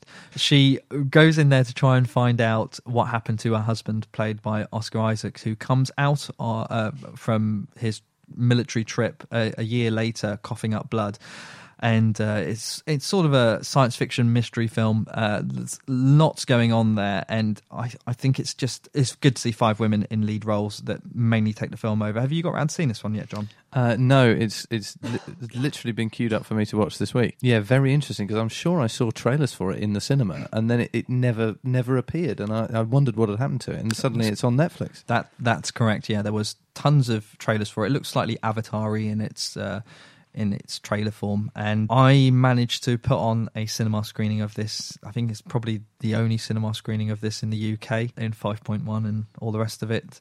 Uh, very, very lucky to have been able to do that in my capacity. I am glad that I did so. I think unless you've got a huge projector or sound system at home or a massive television, um, you're not going to get the benefit of watching this on a tablet and you're not going to feel the full force of it. It is a film that 100% deserves to be seen on a big screen with loud sound. So if you do have that capacity at home to, to at least crank up your surround sound, do so. It's a film that it took took me by surprise, and, and Alex Garland is known for making these intriguing science fiction films. That well, indeed, he wrote the screenplay for uh, my debut feature, uh, Twenty Eight Days Later, I think, didn't he? Your debut feature.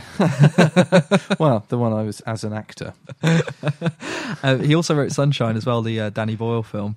He he has a canny knack for bringing blockbuster concepts uh, to a slightly smarter level. Annihilation is no different to that. It's a very challenging film. It's I think it's based on comic book source or a novel source. Um, there are other sequels, but it felt like it, the, where the story ended just needed to stop there. It's a fully encapsulated film. It doesn't need sequels to it. Has a very under the skin sort of vibe towards the end of it. And I know that's a film that we both saw together, John. In fact, yeah, and we had, uh, we both took very different things from it. Yeah, very, it, do you think this would be the case with Annihilation? Um, possibly in its latter end, it feels very it owes uh, a debt to Jonathan Glazer's uh, direction of Under the Skin. I had uh, almost I speak of religious experiences. I had almost a religious experience watching Under the Skin. It's up there with uh, the the best films of this decade for me, if not the best film of the decade for me. I find it endlessly watchable. I find that I can go back and, and take things from it and from the script, from the plot, from the acting by Scarlett Johansson, has that had those cameras affixed inside vans that were sort of doorstepping people in in Glasgow, and a film that took me out of a normal film narrative and put me in a very yeah, completely.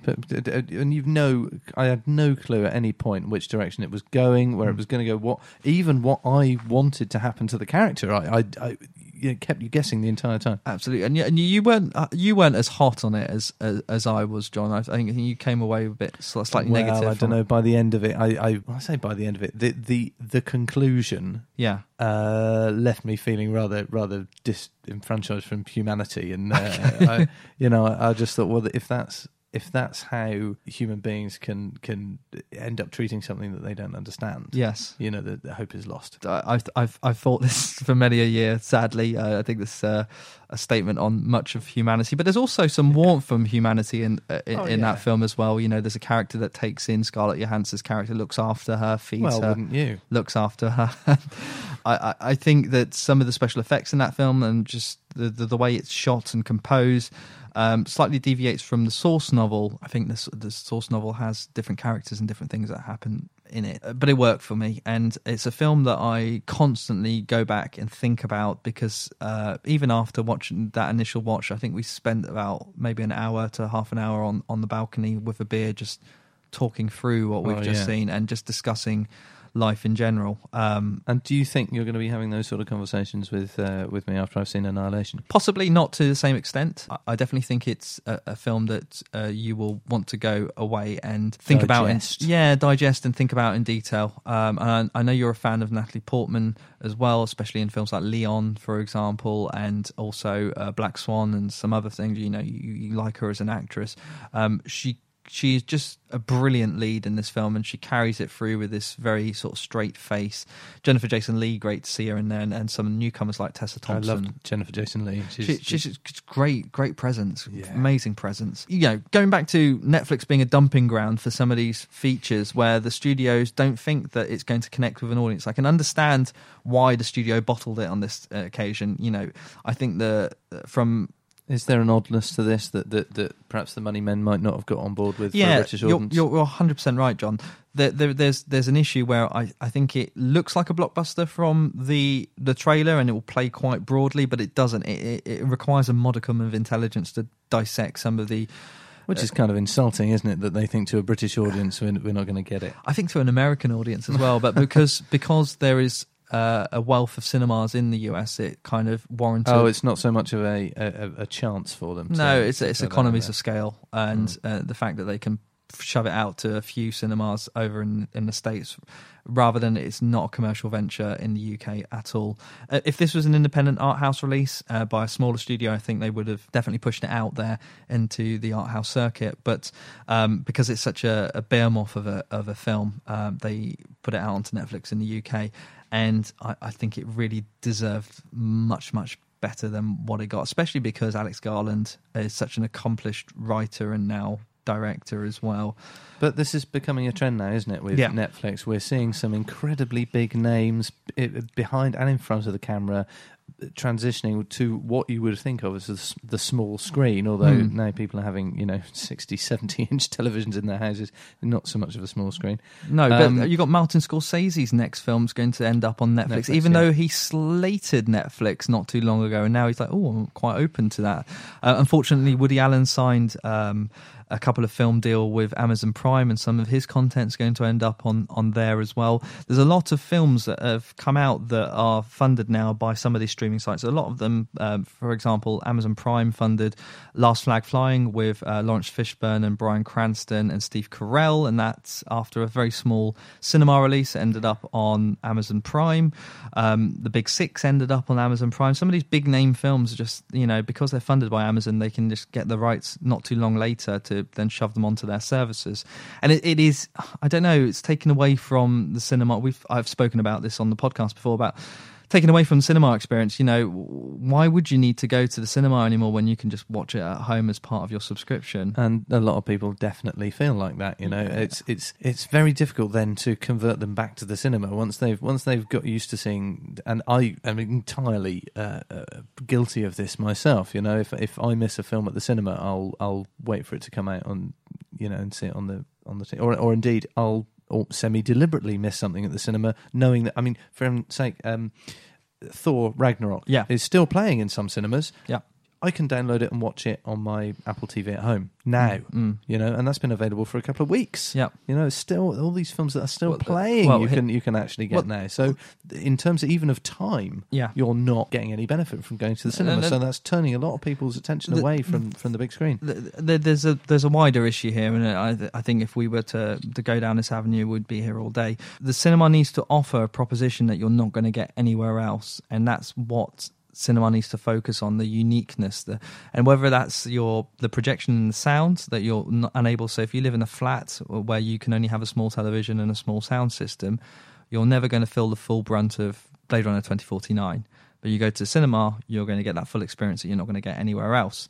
However, some people go to the cinema as an event thing. So rather than just at home, you go for the popcorn, the ambience, the atmosphere, the service. And, you know, that's all part of having a special night out. You know, people would go to the cinema of a Friday, Saturday, and they still do to have a time out. You know, it's, it's an occasion, isn't it? Yeah, you're away from your wretched phone and other distractions. Well, this is the other thing: the temptation of we live in a multimedia, multi-screen world now. You, you can be watching a film on Netflix and then look over on your social media or on your phone or get a text message or whatever, and it takes you out of that. And you, I think that this needs to be a bit of self-discipline in there to fully experience that properly. Yeah. But the, the cinema needs to offer something unique you're not going to get anywhere else. I go to the cinema because I like to see films projected A properly and B on a massive sound system. And those are the things that pull me in. I'm not too worried about the service. I'm also worried about the patrons, but that's a, a completely different thing as well. Which, who can add or subtract from, Of from, course, uh, of course, movie watching experience. Th- There's also a price point issue with cinema as well, that they need to work on that as well to make it more of a, an enticing proposition. Well, that- again, that's an that's an, ex, uh, an interesting point. Um, going back to the the Amazon movie thing, you know, uh, to take my previous example, um, the the Ragn- uh, Thor, Mm. latest Thor film.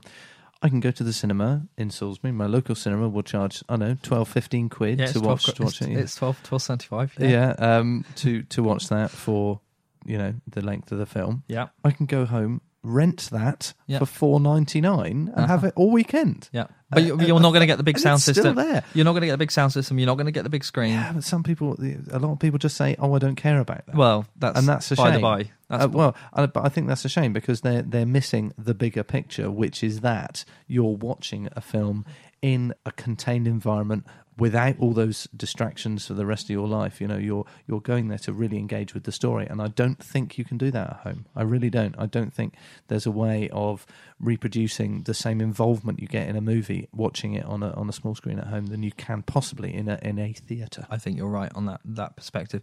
Conversely, there are there are things that buck the trend. Uh, the Greatest Showman has come out on DVD or comes out on DVD on on Monday. It's still huge numbers at the cinema. People are still going to see that film. I mean, it's been in the cinemas for 11 weeks, which is unheard of. In it, Oh, and is that we'll we'll find out what number it comes in at Yeah. uh, when we do the box office in a bit. But um, it's still doing massive numbers. People are still wanting to go and see that film, and they can go and see it at home from Monday. It's just a, a it's a it's a remarkable story in, in that sense. People are still going there, but there are other people that have constraints, and I think this is a point I'll bring up in uh, another podcast who have dependents at home. So whether that's children, people they care for, that are unable to get to cinema because of accessibility, or because of timings, or because of just life in general. as well. you know, yeah. cost is a big thing. Absolutely, and they can just sit at home, subscribe to their nine ninety nine Netflix a month, and be able to watch a film, you know, in the comfort of their own home, uh, without having to go through the rigmarole of getting out there, which can obviously be time consuming and, and a hassle, basically. And we, we all want an easy life, don't we? So This would be uh, a, a really interesting thing to have feedback from the listeners from. Yeah. So, let's say you've been to see a film at the cinema and then late loved it and later downloaded it or bought the DVD or whatever.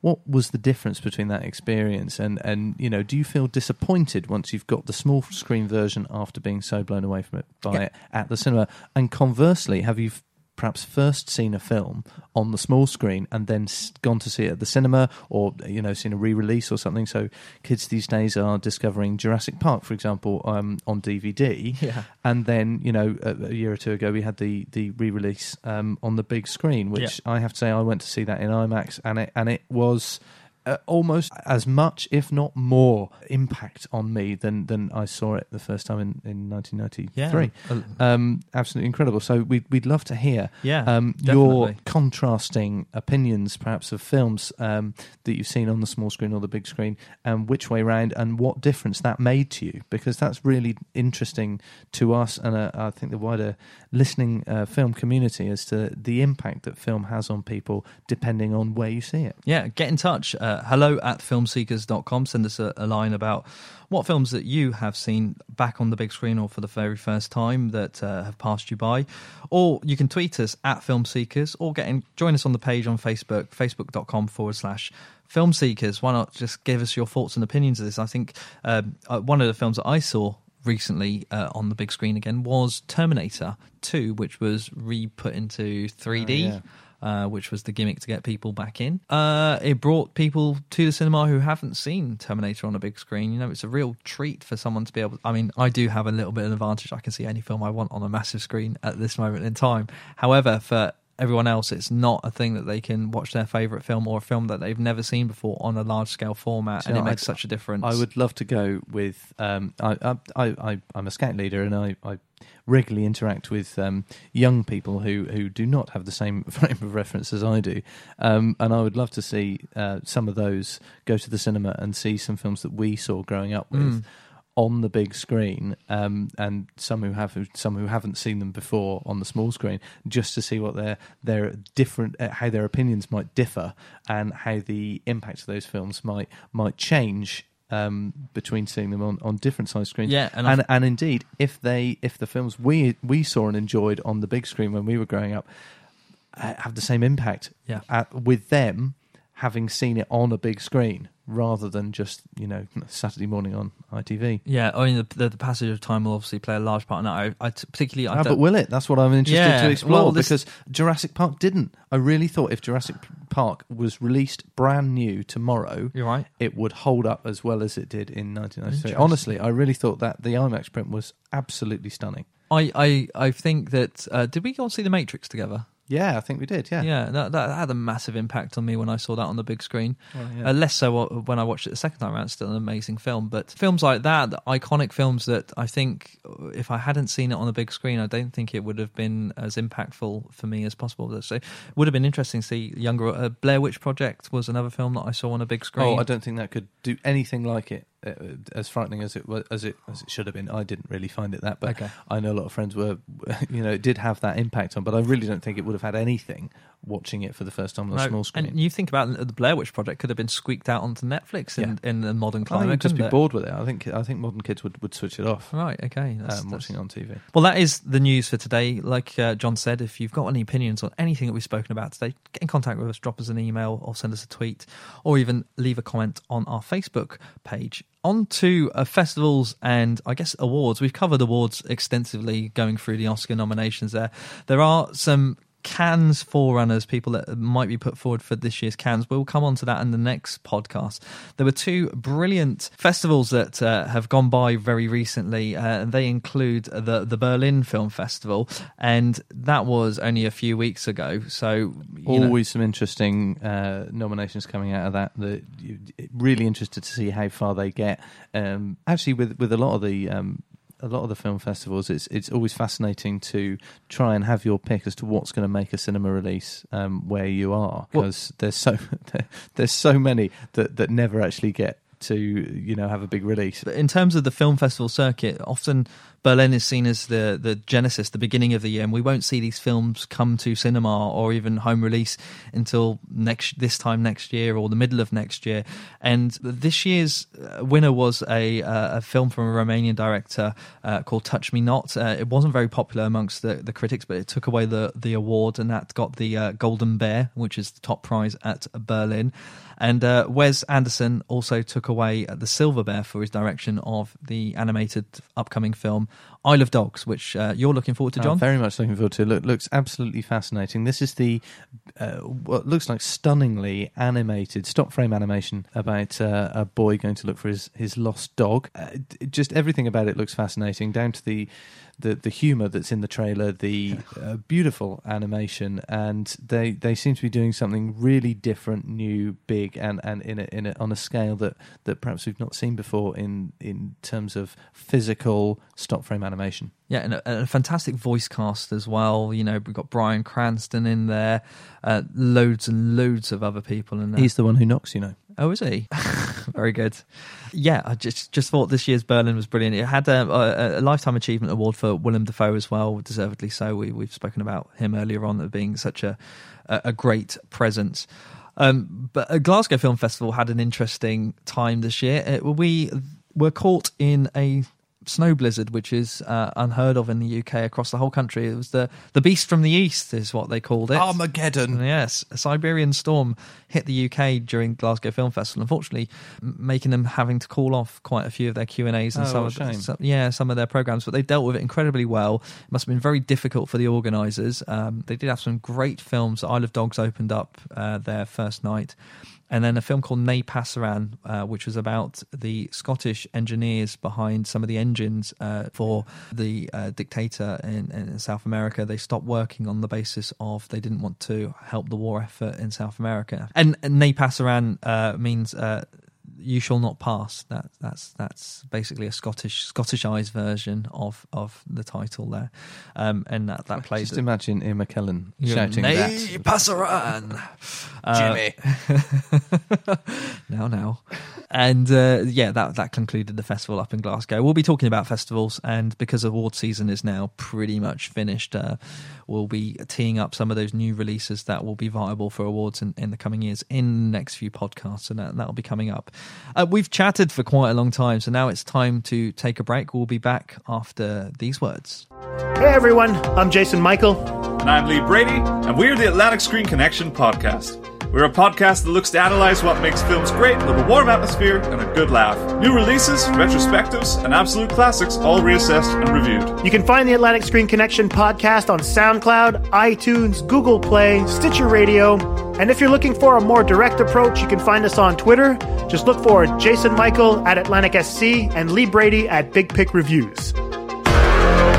Welcome to the Atlantic Screen Connection podcast. Let the games begin. The UK box office top 10 countdown. And this is the part of the show where we go through the UK box office as of the week ending March the 15th. So that's up until the Thursday, a whole week's worth there. Uh, we're just going to talk about a couple of films outside of the top 10, uh, which both of us managed to see. One of which, John, is Gringo. Very nice, Dave, starring uh, David Oyelowo. Uh, David Yellow. Are you all right? Yeah, is David- that right? Yeah. As uh, a slightly hapless employee sent down to Mexico to uh, what he thinks is just do his normal job and is suddenly embroiled as his entire world is tipped upside down in shenanigans from his bosses, one of whom is the uh, fabulous Charlize Theron. Charlize Theron, and uh, yeah, and it, and it and it all takes massively different turns uh, from there on in, backwards and forwards. So, we're a very interesting film. well, let's uh, let's uh, listen to a little clip from it. What do we do now? Do we call the cops? Would it be such a bad thing if he didn't come back? What are you talking about? We are not leaving Harold in Mexico. That's crazy. You're the one who said put him out of his misery. I don't mean it literally. But you said literally put him out of his misery. Oh my, I meant not literally, literally. Literally is something people say now. It doesn't mean a thing. Okay. They're going to be inspecting the plant tomorrow, and if they find anything off, this whole deal is shot. I know a guy. Oh, here we go again. You know a guy. No, I know a guy who might be really good for this kind of thing. Ex- extraction and Jesus Christ. special ops type things. Boy. This is really bad timing. So there we go. That was uh, Charlize Theron and uh, Joel Edgerton discussing the fate of uh, the poor hapless David Oyelowo in uh, Gringo. Uh, what, Um, what did you think of this film, John? Uh, I really enjoyed it. Again, it was one of those films that that um, fo- followed a plot that was as meandering as some of the dialogue, which I thought was actually really, uh, really quite fun. You get an idea there um, with Charlize Theron. She's clearly a, uh, a a forceful character. Um, They're both, they're both uh, horrible bosses, aren't they? They really? are, yeah. Joel Edgerton, uh, slightly less so, slightly less sure of himself. And uh, the plot takes place majoritively in Mexico, but uh, involving a, a American company and their perhaps misgiving misdeeds. Uh, involving themselves in a in a Mexican car, drugs cartel, which they're trying to extract themselves from. What did you think? I wanted to like the film more than I did, and um, I, I don't think David Yolowo is uh, of strong enough character to pull off a role such as this. I think he's a fantastic actor, and I, I've seen, obviously sort of seen him in films like Selma, for example, where he plays Martin Luther King Jr. And also films like uh, Queen of Katwe as well, and he's just he is a brilliant actor. However, the way this film was marketed, and especially looking at the uh, poster there for it, it appears to be a bit of a more of a slap about knockabout comedy than what it actually is. It's a real mishmash of tones and and narrative directions, um, which sometimes plays to some broad comedy. Um, Oh yeah, some of it was was laugh out loud, but Yeah. then the the situation around it was was was deathly serious. So there was some, and not in the way that the juxtaposition usually works with between comedy and seriousness. No, It- and you it- look at films by like odd- Tarantino where that that juxtaposition completely works, where you've got these laugh out loud moments, but also like very much a seriousness. But it feels a little bit more pulpy when you watch a, a Tarantino film. This tried to actually take a much more, yeah, like you said, a serious edge to it, and I, I felt that. Um, some of the, the situations that came up were fantastical and were very dark in places. I don't think it does any uh, favors for Mexican American relationships at all. I think the Mexicans are played in a, in a very poor light, and if this was and purely also in a quite a two dimensional light as well. very much so. None of the, those characters were ever fleshed out. I think it was good that you had a character in David Oyelowo's character who is not uh, American. He's actually of Nigerian descent and carries that accent with him. And I thought that was an interesting characteristic of him to, to put into the film. He could have easily been a, a, an African American uh, and still been able to be part of that. It was never inherent that his Nigerian descent was part of the story. I mean, there's a like, slight no, mention it's of not, it. not um, it's barely referred to, isn't No. it? Really. There's a slight mention of it in there. Um, it is uh, directed by Nash, Nash Edgerton, who is the brother of uh, Joel Edgerton, and uh, Charlize Theron uh, executive produced it. So you would expect her to take uh, the lead role. Charlize is excellent. I think Joel Edgerton is excellent in it as well. But there was one performance that really caught me by surprise. I didn't know she was in it, and I wasn't aware that she was an actress either. And that is the performance of Paris Jackson, uh, the daughter of Michael Jackson, who's in a very small cameo role in a guitar shop, who turns up playing this quite, I think, like stoner teenager rocker girl. Just that performance in, in, in its moment in itself showed Very, very good. very good, and, and so much promise as well. It was clearly someone who was able to act and act very well, not just someone there because their dad was one of the most famous pop stars of all time. She's brilliant. I'd really like to, I'm really looking forward to seeing what she does next with, with her acting career, and I, I, I would welcome that. She she was brilliant in the small, very small role that she was on screen. But Gringo not connecting with audiences in its first week uh, in the UK, it's only managed a, a paltry number thirteen there.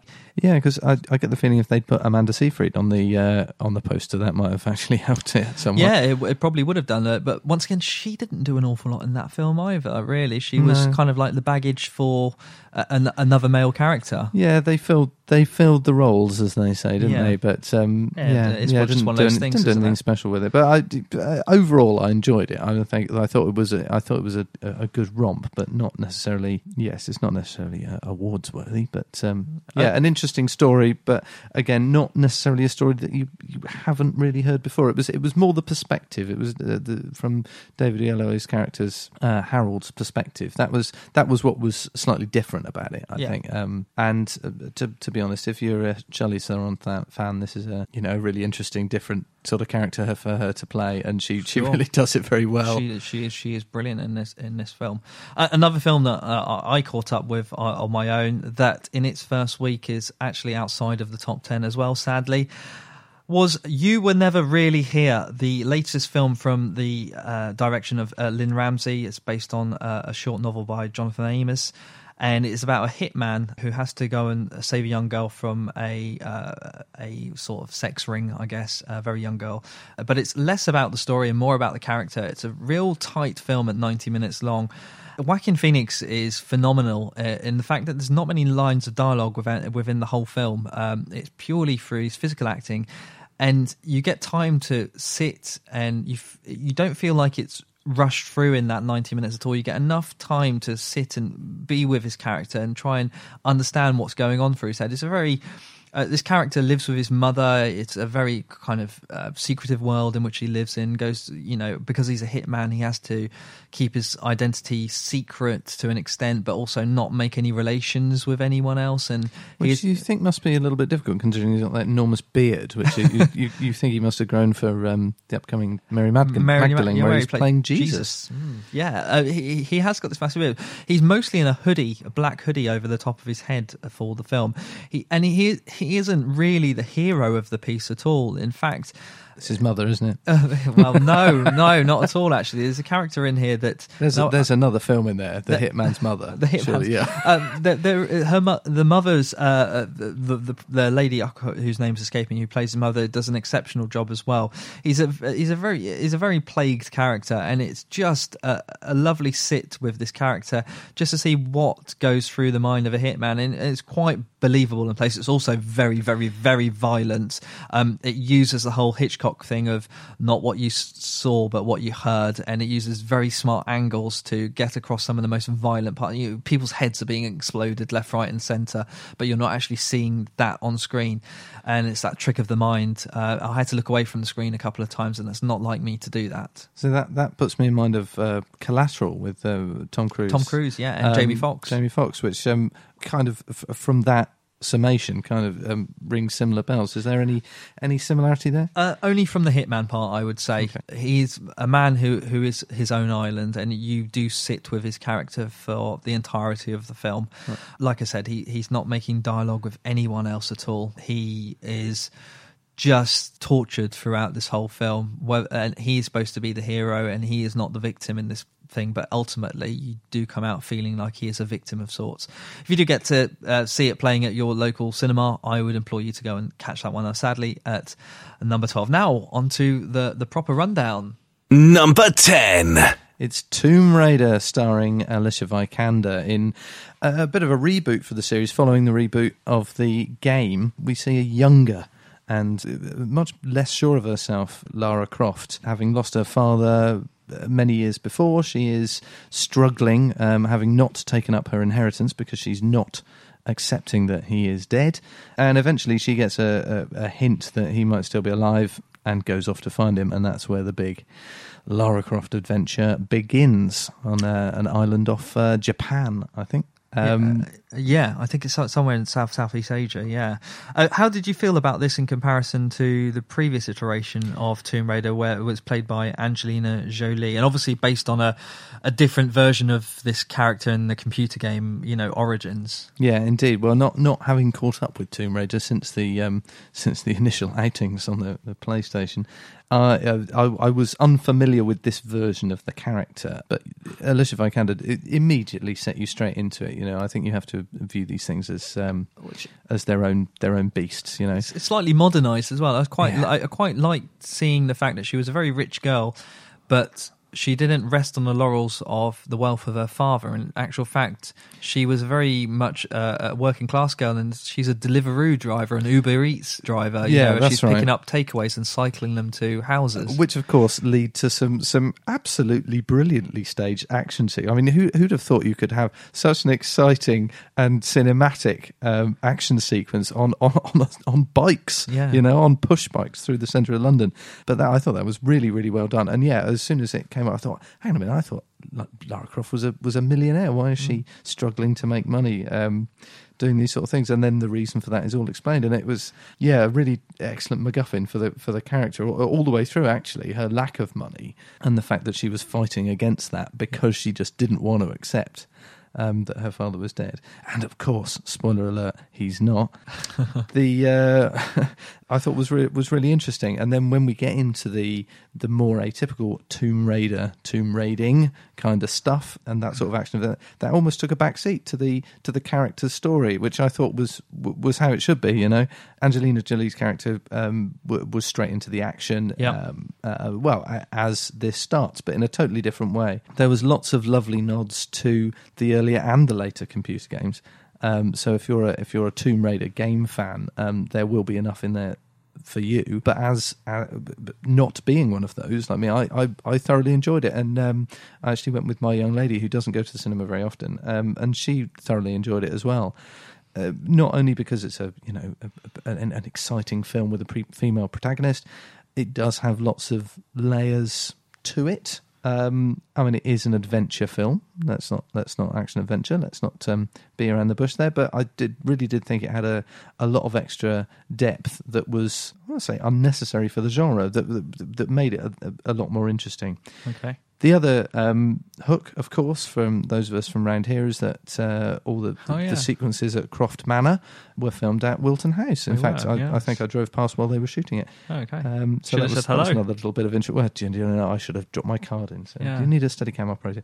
Um, as it happened for those sequences, they, they I think they did it all on track and crane, but you know they could have done it on Steadicam if Yeah, I would if I'd made it popped in. exciting. Yeah, I vehemently disagree with your um, take on Tomb Raider, but that's uh, my personal view. It's probably well, you've played you've played the games more often. Than I have, but I don't more- really more, feel- more, more I have. I've played all the Tomb Raider games. Uh, sadly, there's an insight into my life. Um, I've also played the, the reboot as well. I think Alicia, uh, Alicia Vikander does a fantastic job of embodying uh, the latest iteration of Lara Croft, and hundred percent her she gives it her all in, in this performance, and, and that's completely understandable that she would do that. I think as a story, I've seen it all before. I think that some of the characters, uh, subsidiary characters, are poorly fleshed out. I do feel that sometimes, and I've said this uh, on social media, it feels like a rich white girl's um, gap year. Um, and and she is off an Yeah, adventure, a and little she, that, she- yeah. she does feel like she can go off and do these things. The whole story you could predict from beginning to end. There wasn't enough action sequence into it, and as Basin as wrote as the original Tomb Raider films were, at least that gave me as uh, as a gamer and a film lover as well. If I was just purely a gamer going to see this that this film based on that, um, you want to see lots of action. I felt I had more of that in both Tomb Raider films, so Tomb Raider and uh, Cradle of Life, I think the uh, the other one was called. I just felt that there was something sadly lacking in a lot of the development of some of the characters. I think Dominic West puts in one of the worst performances I've ever seen on screen. Yeah, I wasn't- Uh, I wasn't his delivery of keen on him. lines is atrocious, and he is clearly there to take the paycheck at the end of the day. I really, really dislike this film 100%, but clearly it's resonating with other audiences. Number nine. It's three billboards outside Ebbing, Missouri. What did you think, Neil? I mean, clearly it's it's picking up the awards, but what did you think? Yeah, I've, I've thoroughly loved this film. I don't think there's much more to say about this film uh, that we already have haven't said. Frances McDormand, excellent. Sam Rockwell, excellent. Uh, there is a bit of a dodgy CG idea in there, but that's probably the only thing I can take away from this. I don't uh, agree with the uh, connotations that it's unrepresentative of race. I think it's fully. Uh, That's believable. more of a plot point than a than Yeah, a it's fully, criticism. it's, yeah. it's fully, fully believable that this this is what this uh, place Ebbing uh, looks like uh, in terms of its uh, racial diversity. In its ninth week, it's done exceptionally well for itself. Uh, probably mostly on the back of some of these awards as well. But word of mouth's got around, and it's held in there at number nine. Number eight. I Tonya. And this is uh, Margot Robbie playing the famous ice skater Tonya Harding, whose fall from grace uh, was when she did something despicable to a fellow contestant at the Olympics. Allison Janney obviously picking up the Best Supporting Actress at the Oscars. I thoroughly enjoy. I think uh, Margot Robbie's an exceptional actress. She's she's throws herself into all these roles. Um, I thought some of the skating sequences were much better, and that's exactly how you should do a skating scene compared to Molly's game earlier on this year, where they CGI'd basically. Uh, Jessica Chastain's head onto someone else's body, and it was an appalling sequence. uh, this is much more uh, cinematic, choreographed. Yeah, I gather she did do quite a lot of it She herself. did, yeah. She she would have never have got to the standard that required, but some of the editing, uh, obviously, where they had a stunt double in there as well, was brilliant. Um, uh, the the effects for a small film as well was excellent. Um, the film as a whole didn't work for me uh, as as uh, a narrative. I think the discomfort between uh, this dark comedy that we talk about, where horrendous things happen, and yet you've got this levity. It you have the uh, the unreliable narr- narrators at the center of it, and there's a bit of sort of a documentary style talking heads. Well, that didn't happen, and you constantly go back to the characters talking uh, in the present, looking back on these things. Kind of puts you on the off uh, on the back foot a little bit. Um, I would have liked to have seen a little bit more of uh, the competitor of which she had an altercation with, and I would like seen some of more of her story than we got. I understand that this film do- is Tonya's film, and I understand why that was chosen. It's got a kicking soundtrack to it. Uh, there's not much more we can say. It's into its third week at number eight. Number seven. It's the shape of water, the beautiful tale of uh, uh, a fishman, uh, in- captured by the government and being investigated by the wicked General Zod. um, played by Michael Shannon, of course. and uh, this obviously took the Oscar for Best Picture and as well as uh, Best Director for Guillermo del Toro. Guillermo del Toro, once again on form, telling dark fairy, fairy tales for adults in a classical style. Lots and lots of touches of Pan's Labyrinth in there as well, but also some of his other works. I felt there was a bit of Mimic in there as well, the early 90s film. If you haven't got around to seeing that one, definitely one to, to watch. I felt that uh, Sally Sally Hawkins' character and her performance as a mute woman uh, was exceptional. Um, It was also exceptionally unusual and interesting, you know, not just because she was mute, but because of the understated way she played it as well. I, I, as I said earlier, it could be very easy, I imagine, for an actor to go over the top with it, with your facial expressions, with your gestures when you're playing a mute character, but she really didn't. She, she really held it back uh, as you imagine somebody in that situation would, and it, it's all the more believable for it. Absolutely. And Doug Jones, of course, let's not forget him as the uh, fishman in the water, doing some brilliant work once again as a, a creature feature. Uh, and once again, you, it harks back to a lot of other films such as The Creature from the Black Lagoon. There's, there's plenty of touches in there. And Guillermo del Toro is obviously very cine literate. Number six. It's Ladybird. Yep, uh, Greta Gerwig's debut feature starring Saoirse Ronan as Ladybird, or Christine as uh, her real name is, uh, in the film. Uh, a mother daughter relationship, tempestuous uh, teenager who's wanting to escape small town life and go and live essentially, and rebelling, and her poor relationships with her mother primarily. Based on some of the real life experiences of Greta Gerwig didn't work for me seems to be resonating with lots and lots of different people and not just because they have sisters or they are women who have very close relationships with their mothers and can see the the sort of uh, parallels there between what's on film and in their own lives. I couldn't really connect with ladybird as a character. I felt that she was uncomfortable and just not general nice company to keep for the entirety of the film. That's not to say that I need a character that I like to watch an entire film. It's just that I got very bored of being and unsympathetic um, at being in her company for the entirety of it. So didn't work for me. You're yet to see it, John. I am. Yeah, but as I said, it's done all right. It's, it's just taken shy of four and a half million in the UK. Number five. Finding Your Feet, which seems to be finding its audience. How do you find it? I haven't got round to watching this yet. This is what they call a film for the uh, grey pound. Um, uh, caters to older audiences, and we spoke about earlier on about people going to the cinema and spending money tends to be the older audiences who aren't in tune with modern technology, who are not used to streaming services, watching films via iTunes or whatever it may be. They still go to the cinema. They are the most loyal customers you will get in, in cinemas, and they are willing to buy a cup of coffee. They're not big spenders, but they're willing to come and see these films with actors who they grew up with. And there are film uh, the people are, are in this film: Imelda Staunton, um, Joanna Lumley, uh, Timothy Spall.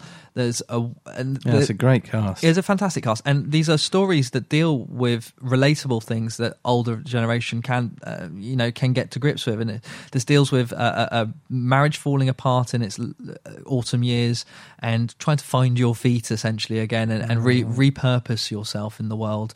Playing obviously to a, a great older audience there, um, with a plethora of stars. Number four. Game Night. Yeah, this is an interesting one, starring Oscar-nominated Rachel McAdams um, as the female contingent of this film, uh, along with Jason Bateman as well. Uh, it's about a couple who hold a game night every week. They love playing things like Trivial Pursuit, Cluedo, those sort of things with their friends. They all meet up once a week to play this game. Uh, and one week they get involved in um, some real life murder mystery and the game night is flipped on its head where people are actually being taken out left right and center Oh, blimey. uh, a better jason bateman comedy than many i, I know that Such a shame. He seems to be. You know, he has found some some some really poor roles. He to, has, to and- going because I absolutely love him and everything from Arrested Development onwards. He's, you know, just just just just makes me laugh straight off. But uh, yeah, he, he he's not been picking him very well.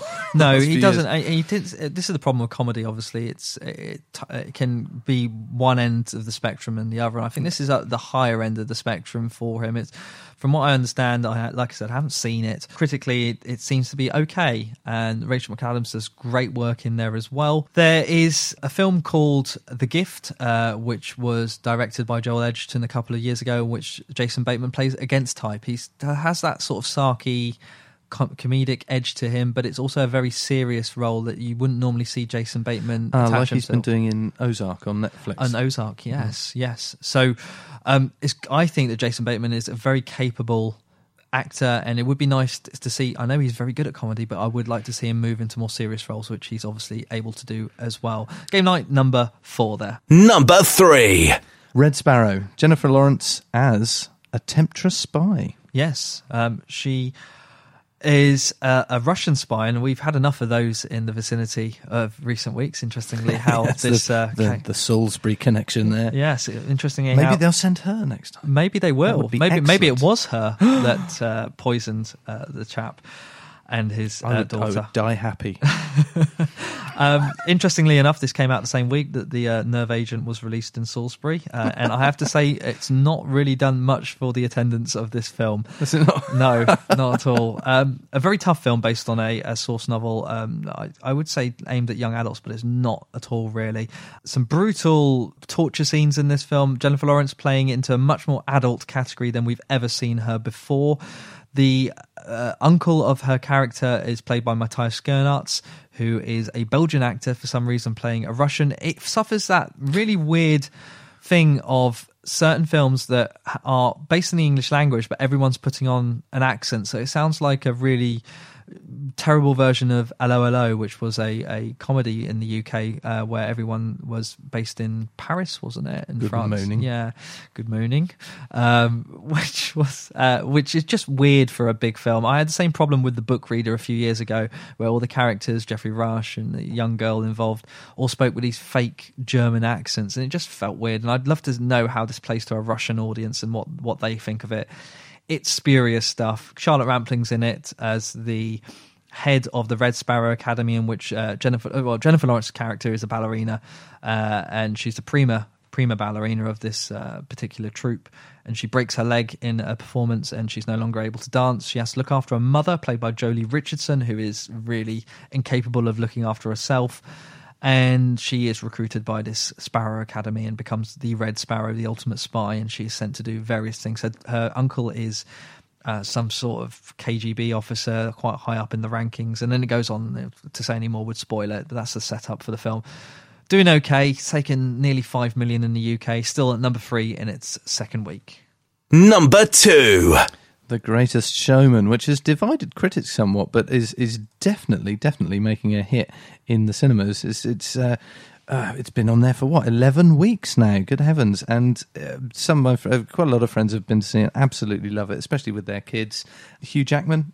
What do you think? Hugh Jackman, um, song and dance man. I mean, like obviously known for being Wolverine primarily, but uh, he was Jean Valjean in uh, the Les Mis as well a few years ago, where he did a, a great turn. Uh, he's a, he did Broadway for many years as well. You know, he's a very very capable singer. He sang at the Oscars. He really leads this film, and it's good to see for eleven weeks a film at number two and taking so much money. This film was in the can for at least a year and a half to two years. They they kept on pushing it back and pushing it back. And f- I had Fox representatives come and meet with me, going, "We've got this great film coming out on this date," and then six months later, "Oh no, it's coming out this date now." And when those films keep getting continually p- pushed back, it's almost like gone off fish in a can. You know, it's not going to smell when you open that ring pull But to everyone's surprise, when it was released on the 26th, Boxing Day, um, it's 26th of December, it hit its audience. It's a PG rated film. Not many films can probably attest to being a PG rated film that appeals to all the family.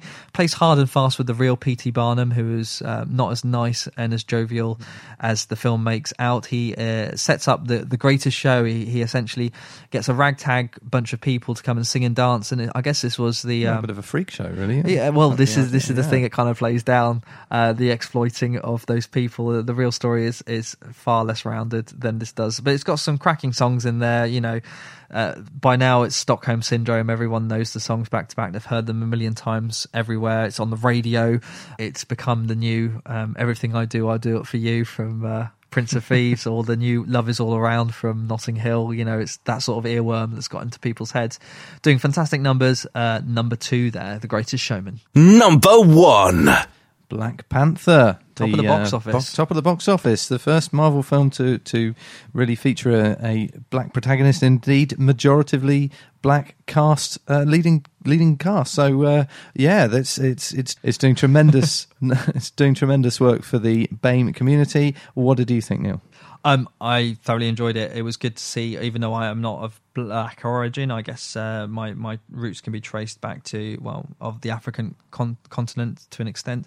Uh, it was good to see someone of color on screen in a lead, in a lead role and a majority black cast. Um, for which, how did it how did it work as a superhero? Film? as a as a superhero film, I think it still plays by majority of the rules. But mm, by the end of the film, I knew exactly what why each character was there, what their characteristics were, and their motivation. By the end of it, I think that that gets lost in the shuffle in a lot of these big superhero films.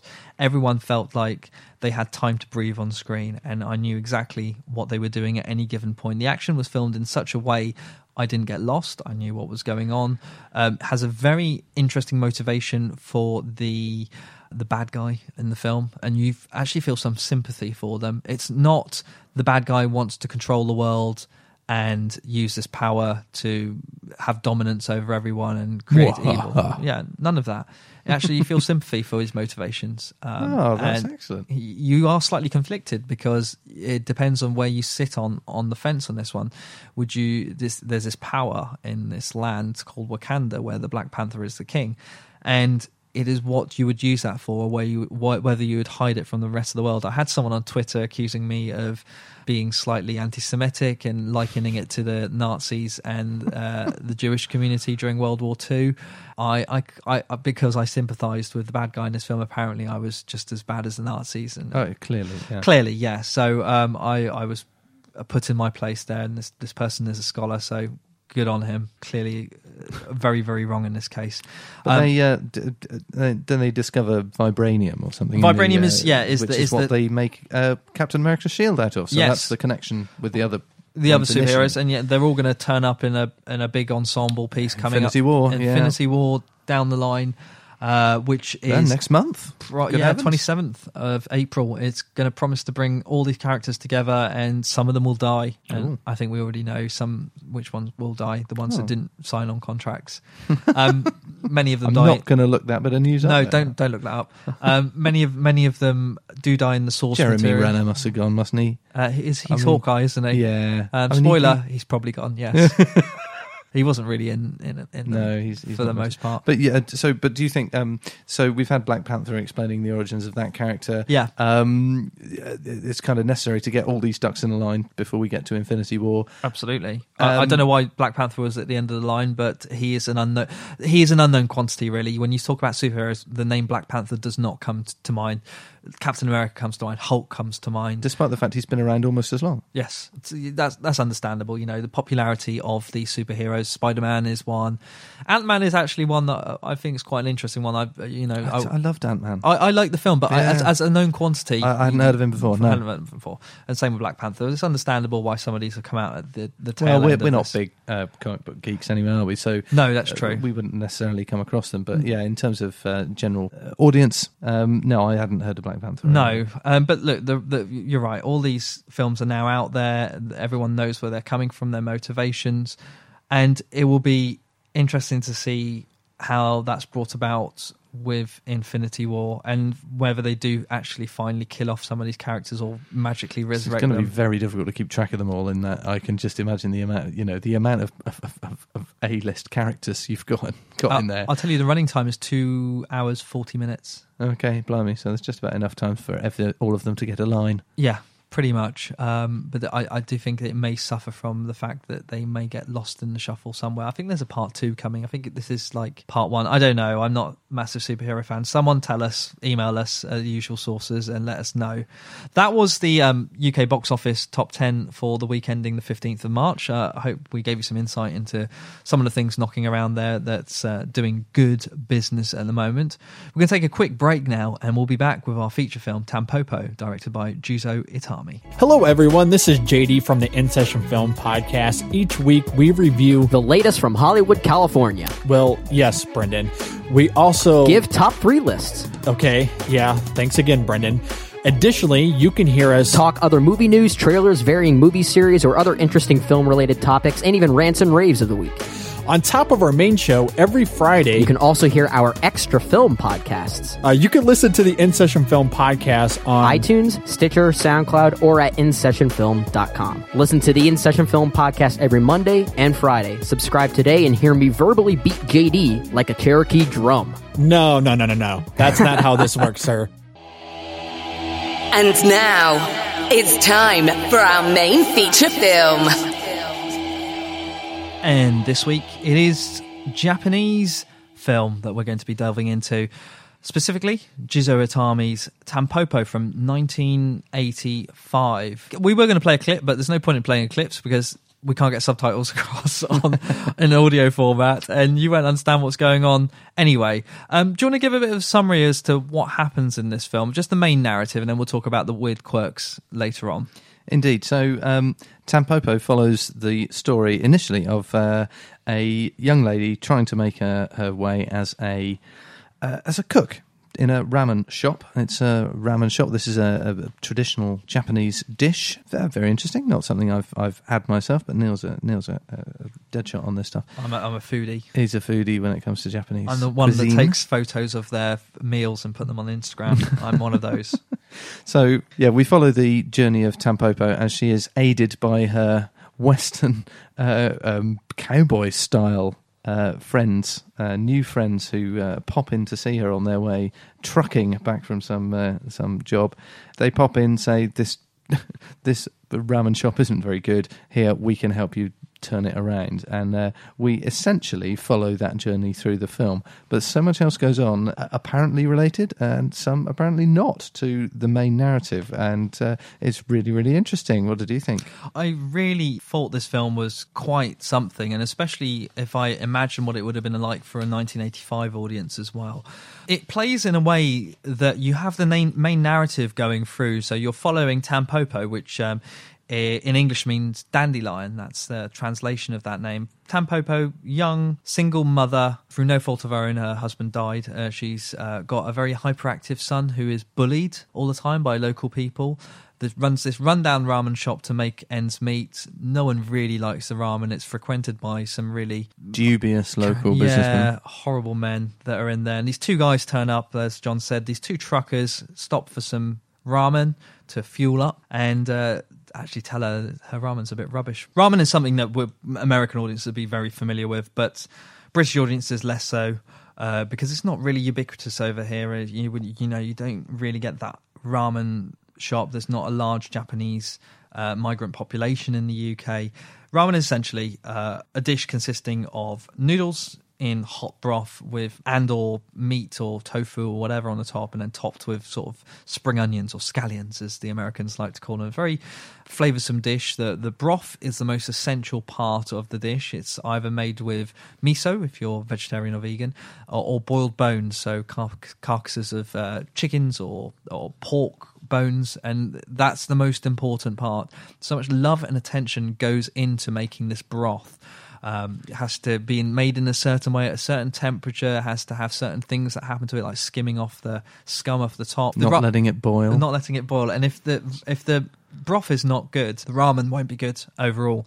Um, the noodles also have to have certain due ta- care and attention. They have to be cooked in a certain manner very quickly, in and out of the water, not le- left to you know swim in it for ages. Otherwise, you'll get a very watery, broken noodle, and it has to have some spring and bounce to it, and a little bit of chewiness, I guess, to, to you know, almost like al dente, I would say, when you you have uh, Italian food. There is also the the, the meat element to it, so um, there's some sea- Slices of ham, ham or, or, uh, or turtle. and and- uh, yeah, and there was various things, wasn't yeah, there? lots of lots of different things in this th- uh, that can go into it, but it's kind of like a, a freestyle of what you can then put onto it, and then obviously, like I said, spring onions on top. There's some garlic and some other bits and pieces. It can be as simple or as complex as you want it to be, but overall, it's kind of like a hearty meal.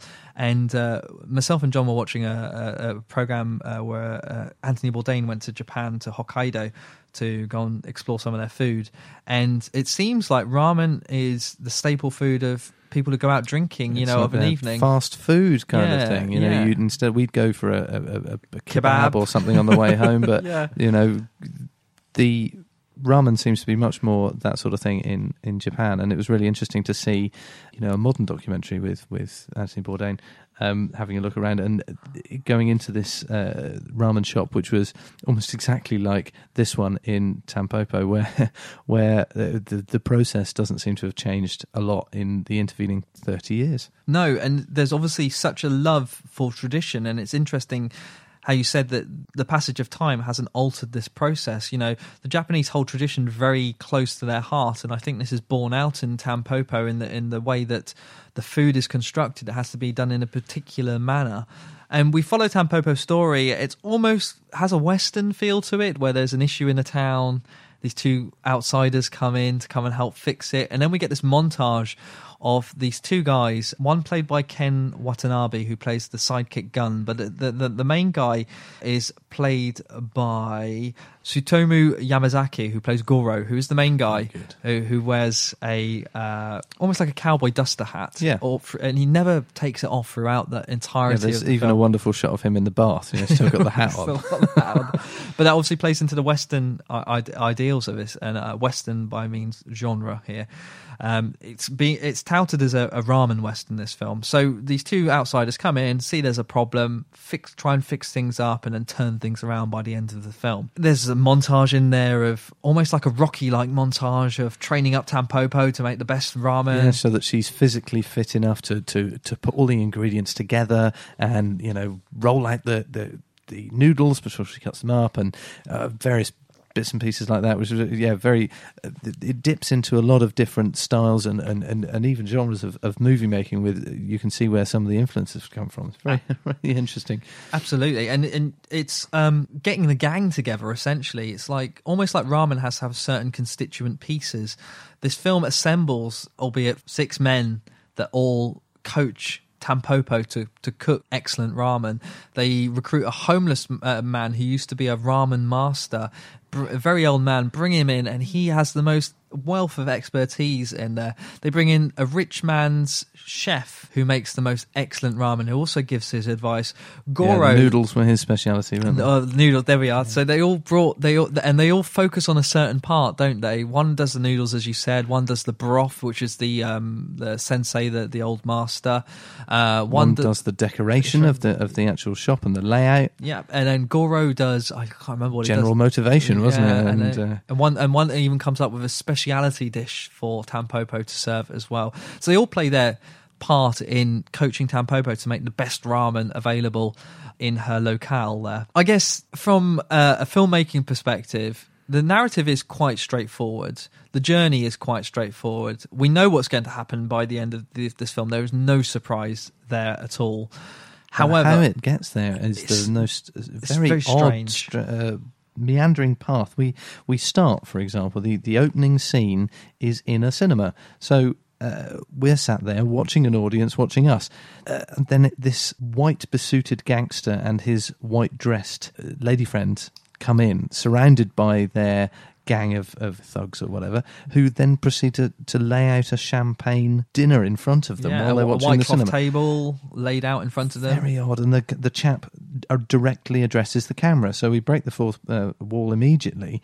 Um, very unusual. Before he then gets distracted by a guy eating some popcorn, goes over and threatens him with death uh, if he continues doing that after the film has started. And then we join the truckers and we get into the main narrative. But we keep going back to this white suited gangster and his his lady love all the way through the film, which appear to have no relation to the main narrative at all. You know, we have uh, we have them. Uh, you know, enjoying very Western delights. So they're in a in a nice hotel. They're having some some beautiful food, all being waited on. They're indulging in very well. There's, there's some quite graphic sequences. Yeah, actually, very erotic, uh, yeah, it? very erotic, and uh, you know what I, as a Westerner, would consider quite un-Japanese behaviour um, in terms of what they're how they're dressed, what they're doing, what they're eating, how they're behaving towards each other, and indeed towards other people. You know, they're very rude towards their their serving staff. Um, you know, they have you know a great big bit of steak and uh, you know all that sort of thing, and they're they seem to their entire lives seem to be in complete contrast to Tampopo and her friends, and it seemed to have absolutely no no relation between the two stories, which is really interesting. But by the end, you uh, uh, well, and it's never explicitly explained why they're why we're following these two other people. And they never, the two narrative strands never meet up. They're No. always separate. Oh yeah, there's no crossover, is there, physically No. within the within the story? However, I took that to to have a lovely metaphor for the dulling down of, of, of Japanese tradition uh, into a more westernized society. Uh, You know, the way that that people are aspiring to wear more Western clothes, act in a more Western way, uh, and how that could possibly be losing the the, the traditions of Japan in in terms of food, in terms of uh, again respect, talking to uh, the way they're treating people, um, dressing, everything um, is kind of being diluted by by Western influences. Mm. Uh, by the end of the film, the the the white suited gangster and his uh, his uh, friend Well, you can call her a gangster's moll. gangster, yeah, end up, um, you know, in not the best place. Um, whereas Tampopo, having followed the, the traditions and, and, you know, given complete heart and soul into creating an authentic Japanese, best tasting ever ramen and ramen shop is is prospering. And I, I think I, I took that as quite a, a strong message from the film. Is Oh, that's that, an interesting uh, one. I never really thought of that. Actually, Right. it's a really well. that's- It was all I could think of was connecting the two stories. You know, we're, we're seeing them following a much more westernized lifestyle Yeah. and paying the price for it. Oh, that's you know, yeah. Whereas they are, you know, investing everything they can in their in their free time and uh, whatever, just just to help somebody else and investing in this entirely traditional Japanese thing. They they are prospering. So- Everyone around Tampopo, as you said, uh, her, her sort of characters that move around Tampopo's character and that story thread, they are all kind, help. They don't have to help Tampopo. No one's getting anything out at the end of this, but it's all about, I don't know, just trying to help someone out in need.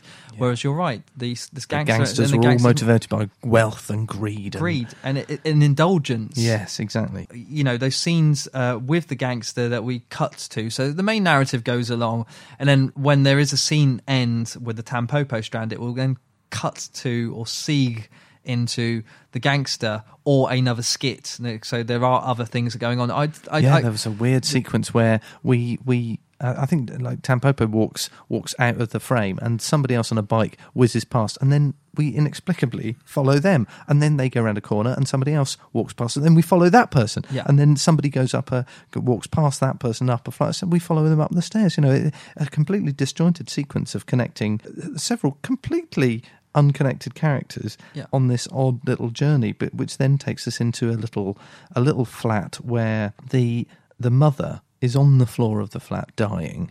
Her husband and two children are sat around the table uh, with the doctor and a nurse, essentially just watching her die. You know, it seems to be nothing they can do about it, um, and the doctor's there just just sort of waiting to to take the body away. Um, suddenly, um, I think one of the children says, "I'm hungry." And this brings this woman back to life. She suddenly dashes to the kitchen, gets up, cooks dinner, s- serves it to her family. They start eating. She dies on the floor. it's like her last meal. You know, she has she has only lived to deliver this this final meal to them. And uh, the father gets, you know, they all get very upset, and the father gets quite angry because the children are, are slowing down eating. And he says, "No, no, no, you must finish this your meal. It's the last meal your your mother cooked for you." While she's laying prostrate in front of them, it's very very odd indeed. Um, Yeah, I, I think all of these are, are, are statements um, on uh, consumerism and, and, and westernization. So, and uh, and also the human condition as well. So that particular example there, John, for me, Itami saying to me, women only serve to cook and that is their sole function in life men are there to consume uh, women are there to look after and nurture and nourish the family they are they have they, you know this not necessarily what Itami thinks but what japanese society thinks Yeah. and this was him absolutely lampooning that saying like this woman nothing will resurrect this woman and doctor and nurse will not resurrect this woman But her- the, her the uh, thought of her cooking for her children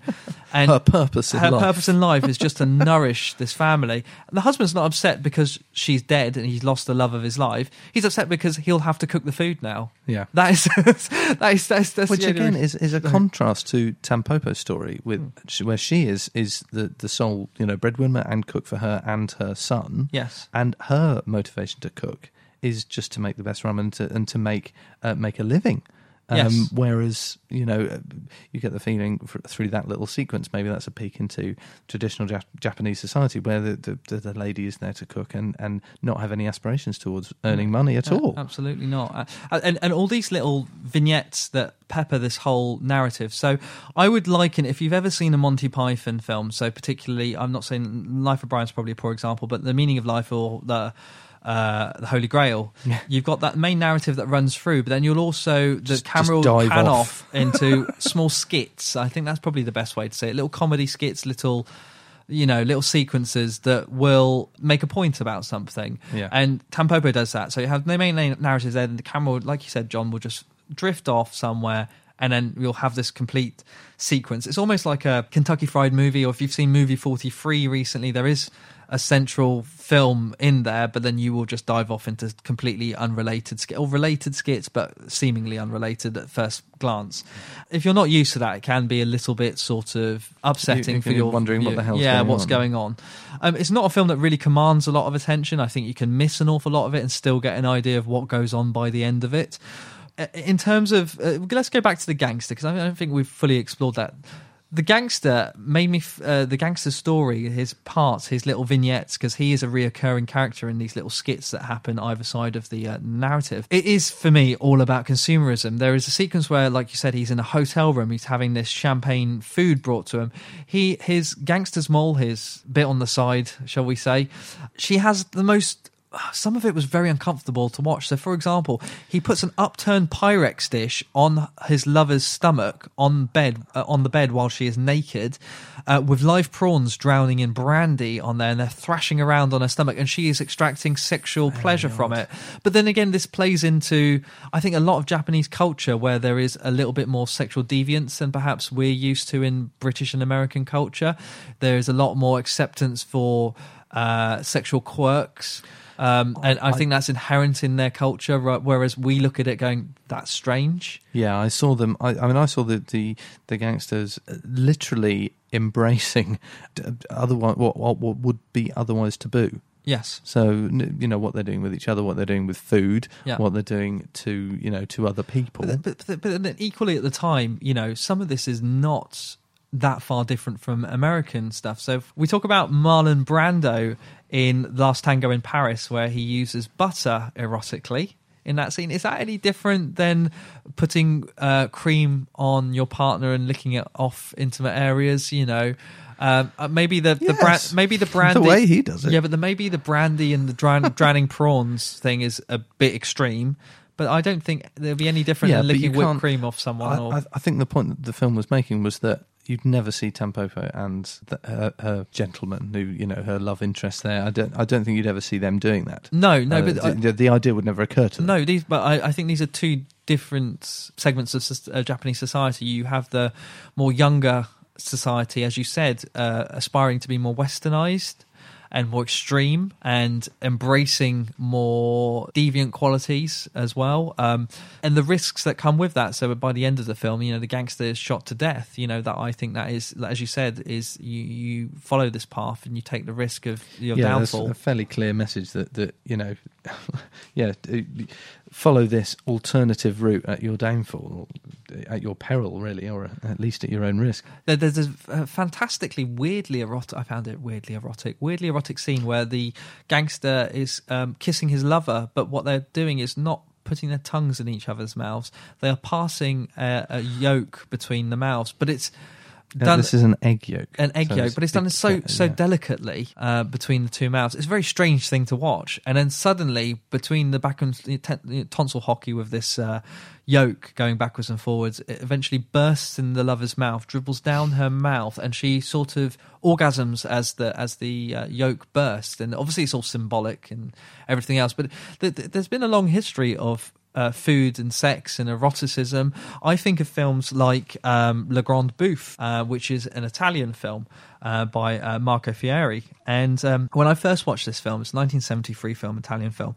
It's about uh, four men who one uh, who are all love. They all love food, but they're all essentially the the judge, uh, the the baker, the butcher, the candlestick maker. They all come from different parts of society, and they all decide to go off to a country house. They've saved up all their money. Some of them have more than others, but it doesn't really matter. They're all mates. And they go to the countryside and they decide to eat themselves to death. And they eat the most opulent, decadent food imaginable. And they spend five days or whatever it is just having a massive blowout in this house. And it's obviously not supposed to be realistic. They get prostitutes in, they live the most exuberant life that they can within those five days, knowing full well that they, they keep eating and they are sick and they keep eating and then they you know it they're sick during sex. It's the most extreme film the like extreme end of film. But they also get to the point where some of the the people that they're paying so they pay prostitutes to come in and have sex with them and they're also paying people to cook for them. This, they have to eventually leave. This house becomes in such disarray through their um, bodily functions shall we say.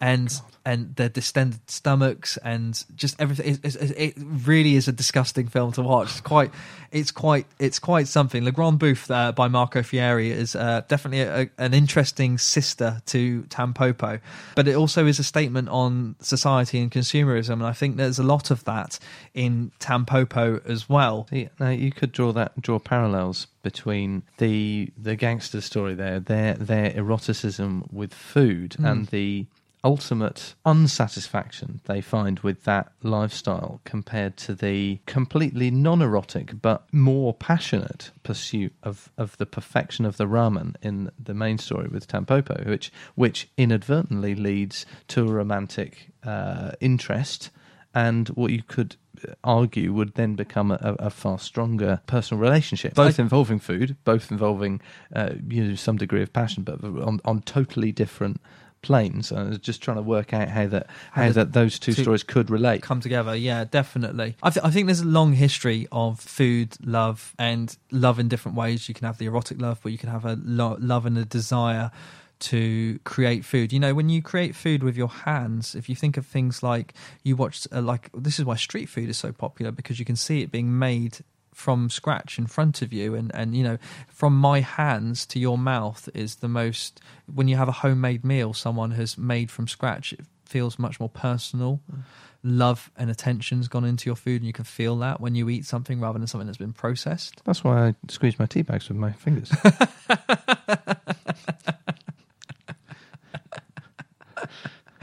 Oh, John.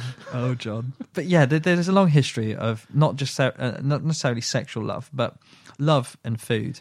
Yeah, And- it's all about relationships. Relationships, the, the food to you, but, but between you and the person who's cooked it for you. Exactly, exactly that. And you think about Valentine's Day, where someone's cooked a meal for you, and, and not just it's it's the effort and the attention that's that's gone into that, the, the care. It's the one occasion of the year when Neil cooks for someone else. No, I don't believe in Valentine's Day, so there we are.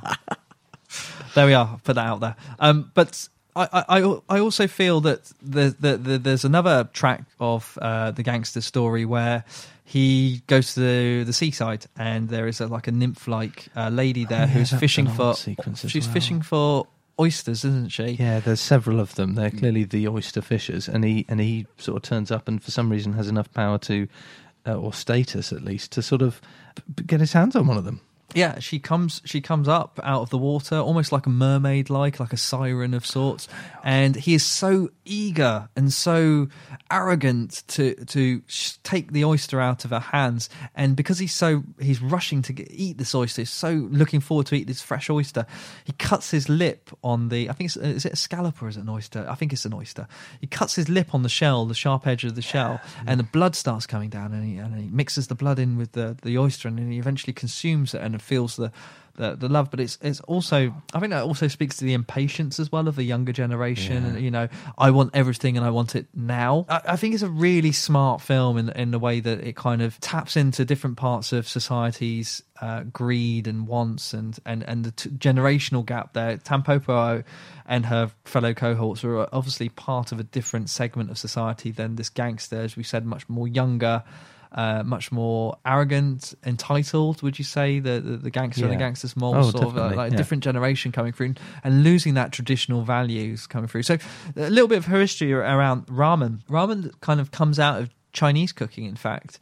Post World War II, as a means of sustenance, it became much more popular in Japan, and it sort of became their sort of things, incorporating it with seafood. And we see the rich man whose life is saved in a restaurant. He invites Tampopo and her friends over to his rich mansion and his personal chef, and they cook sea turtle. Uh, if anyone's a vegan or a vegetarian out there, I would not watch this sequence. I had to look away at that point. They Just uh, yeah, that was that wasn't very wasn't very pleasant. They yeah they they butchered a, a turtle on, on screen on screen, for us. yeah. live on screen. It wasn't particularly, but I suppose if you eat meat, that's where your meat comes from. You know, an animal dies for your food, so mm. you know you you see the whole process from beginning to end. By the end of this film, I really I really wanted ramen. It made me very hungry. Uh, by the end of it, I I, I I love the care and attention that goes into the process.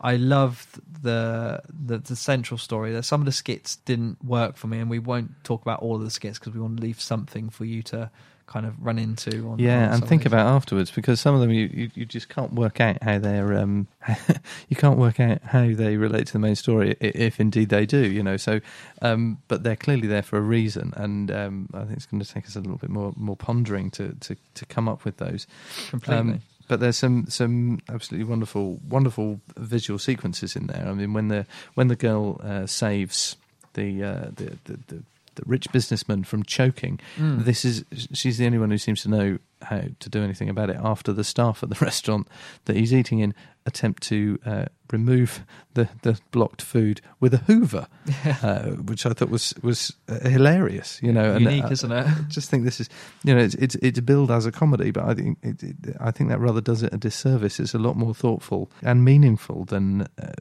you know, than just calling it a comedy, which often you know you can take a lot more lightly. Whereas this this does really does require a, a bit more thought. I kind of really, really like the the different way of approaching food that the Japanese have. There's, you know, rather than barking at someone saying this is burnt, this doesn't taste right, they actually talk to the food in some instances in the same way you talk to plants to help them grow. Well, some people do. They talk to the food. They will it to be good. You know, there's some sort of mystical and spiritualness around around food, and there. There's, a point where one of the masters um, apologizes to the the food before he consumes it, and I thought that's kind of touching in a way. You know, it's something that we lose in Western society is is this gratefulness for this food. It's like even though there is no consequence of me talking to my food, realistically, It- it's just to, to get you to think about where it's come from and and, and you And know being a bit being more grateful for it. appreciative about it, yeah. Yeah, yeah. So it's very fascinating that sequence. There's a little bit again.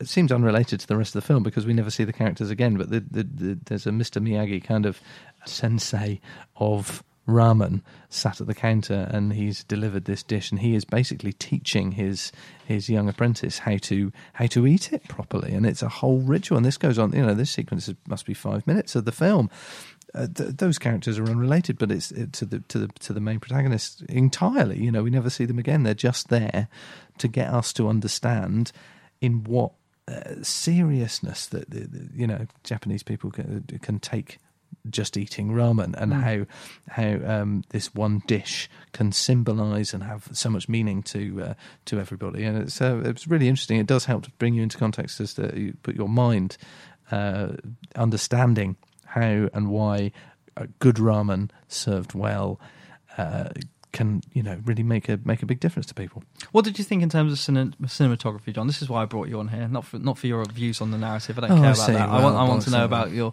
I want to know about the shots. I want to know about what what did you think about the production side of it? You know, for and bearing in mind obviously when it was filmed as well, 1985. Yeah, 1985. So um, this is not uh, so at, at a period when uh, cinema was not at its most experimental uh, worldwide. Really, I suppose this this the story of Tampopo is told mainly fairly straightforwardly in terms of of, of camera work, lighting, etc. Um, staging is is quite interesting because they use a lot of quite restricted physical environments. So the the ramen shop is quite tiny, so they, they've only got sort of two or three shots they can use at, any one point um, of characters. So you know your wide shot and your couple of close ups, and um, you choose what the close ups are of, and Sure. that's that's kind of it. You know.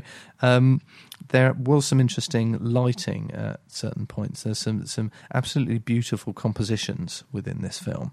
Um, I thought the sequence where they find the the old homeless man to start Oh, with. yeah, right? that- that sort of there's roused- one yeah. shot that, that goes on for ages, Right. and you're you're not you remember they're on the steps and so at night The- and there's light- some yeah, beautiful yeah, lighting yeah, on yeah, yeah, that's- and you just find yourself and you, I suddenly realised God I, I've been watching this shot for ages and you you, you hadn't noticed because the composition was so beautiful and there's um, But you some- you notice these things more than the average. Oh yeah, viewer I suppose I because of- switched onto it a bit more, yeah. but but I do always find that as a as a, a, a trick um, or a, an indicator of whether a, story is working for me, is whether I do notice these things. If I if I don't notice them, I know that the story has worked. You know, you've invested in the story enough to not notice the technical things.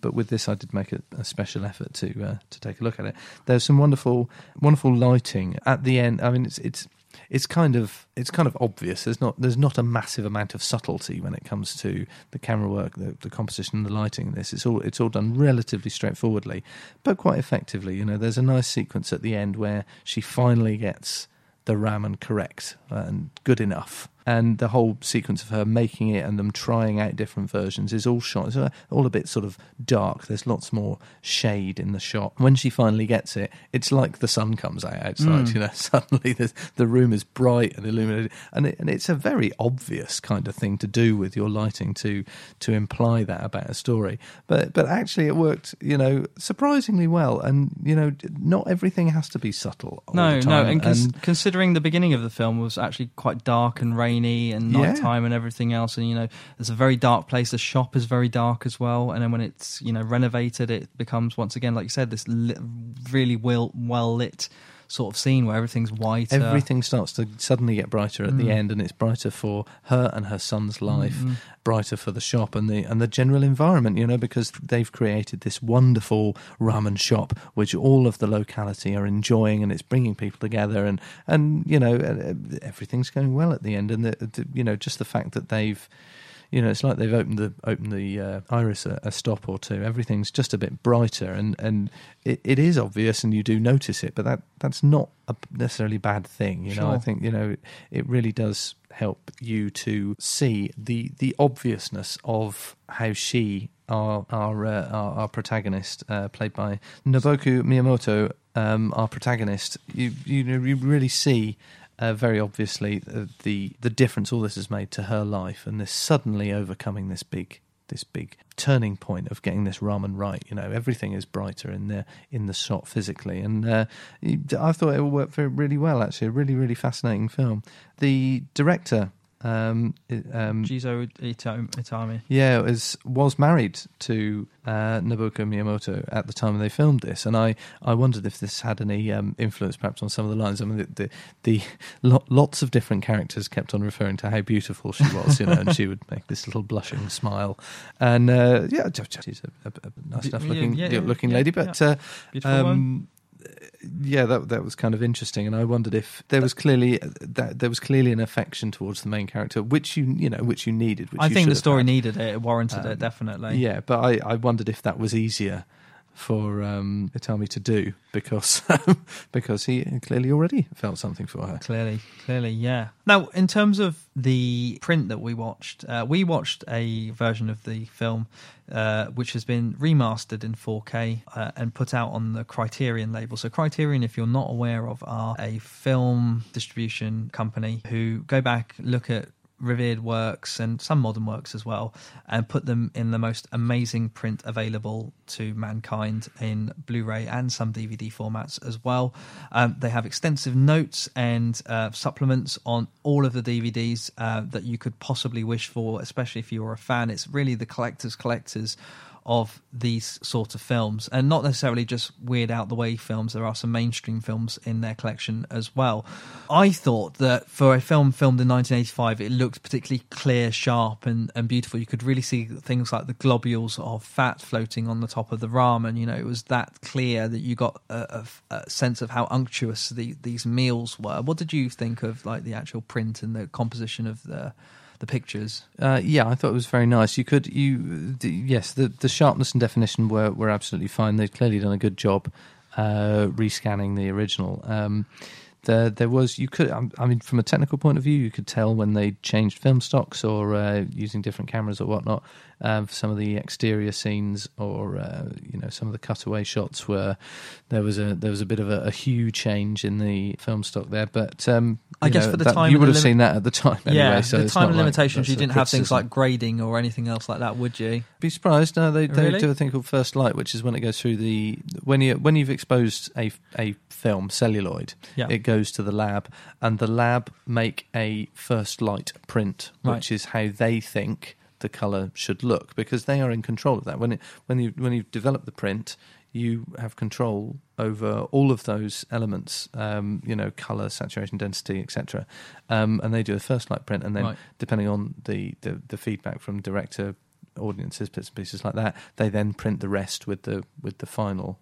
Right. Um, great. So actually, it, it's not as precise as as grading uh, we have now with the computer, um, but they have always been able to adjust the. Oh, I never knew that. I never knew that. I thought it was all dependent on lighting and apertures and all the rest of it. No, no, and quite, that quite a lot can be done, and th- this is physically with the chemicals uh, at the development process Right. stage. That's Yeah. fascinating. That's that's really interesting to know. I, I felt that some there were some moments where the um the, clearly where the camera movements lost that sharpness of picture and you had slight bits of blur in the picture. It's mostly static shots or very slow moving Yeah, shots. there's quite you- a lot of. Well, it's- it's majoritively on tripod, I think, isn't it? There's only a few moving shots in the whole. there was film. there was a, that sequence of the old lady in the supermarket. Oh, it's weird.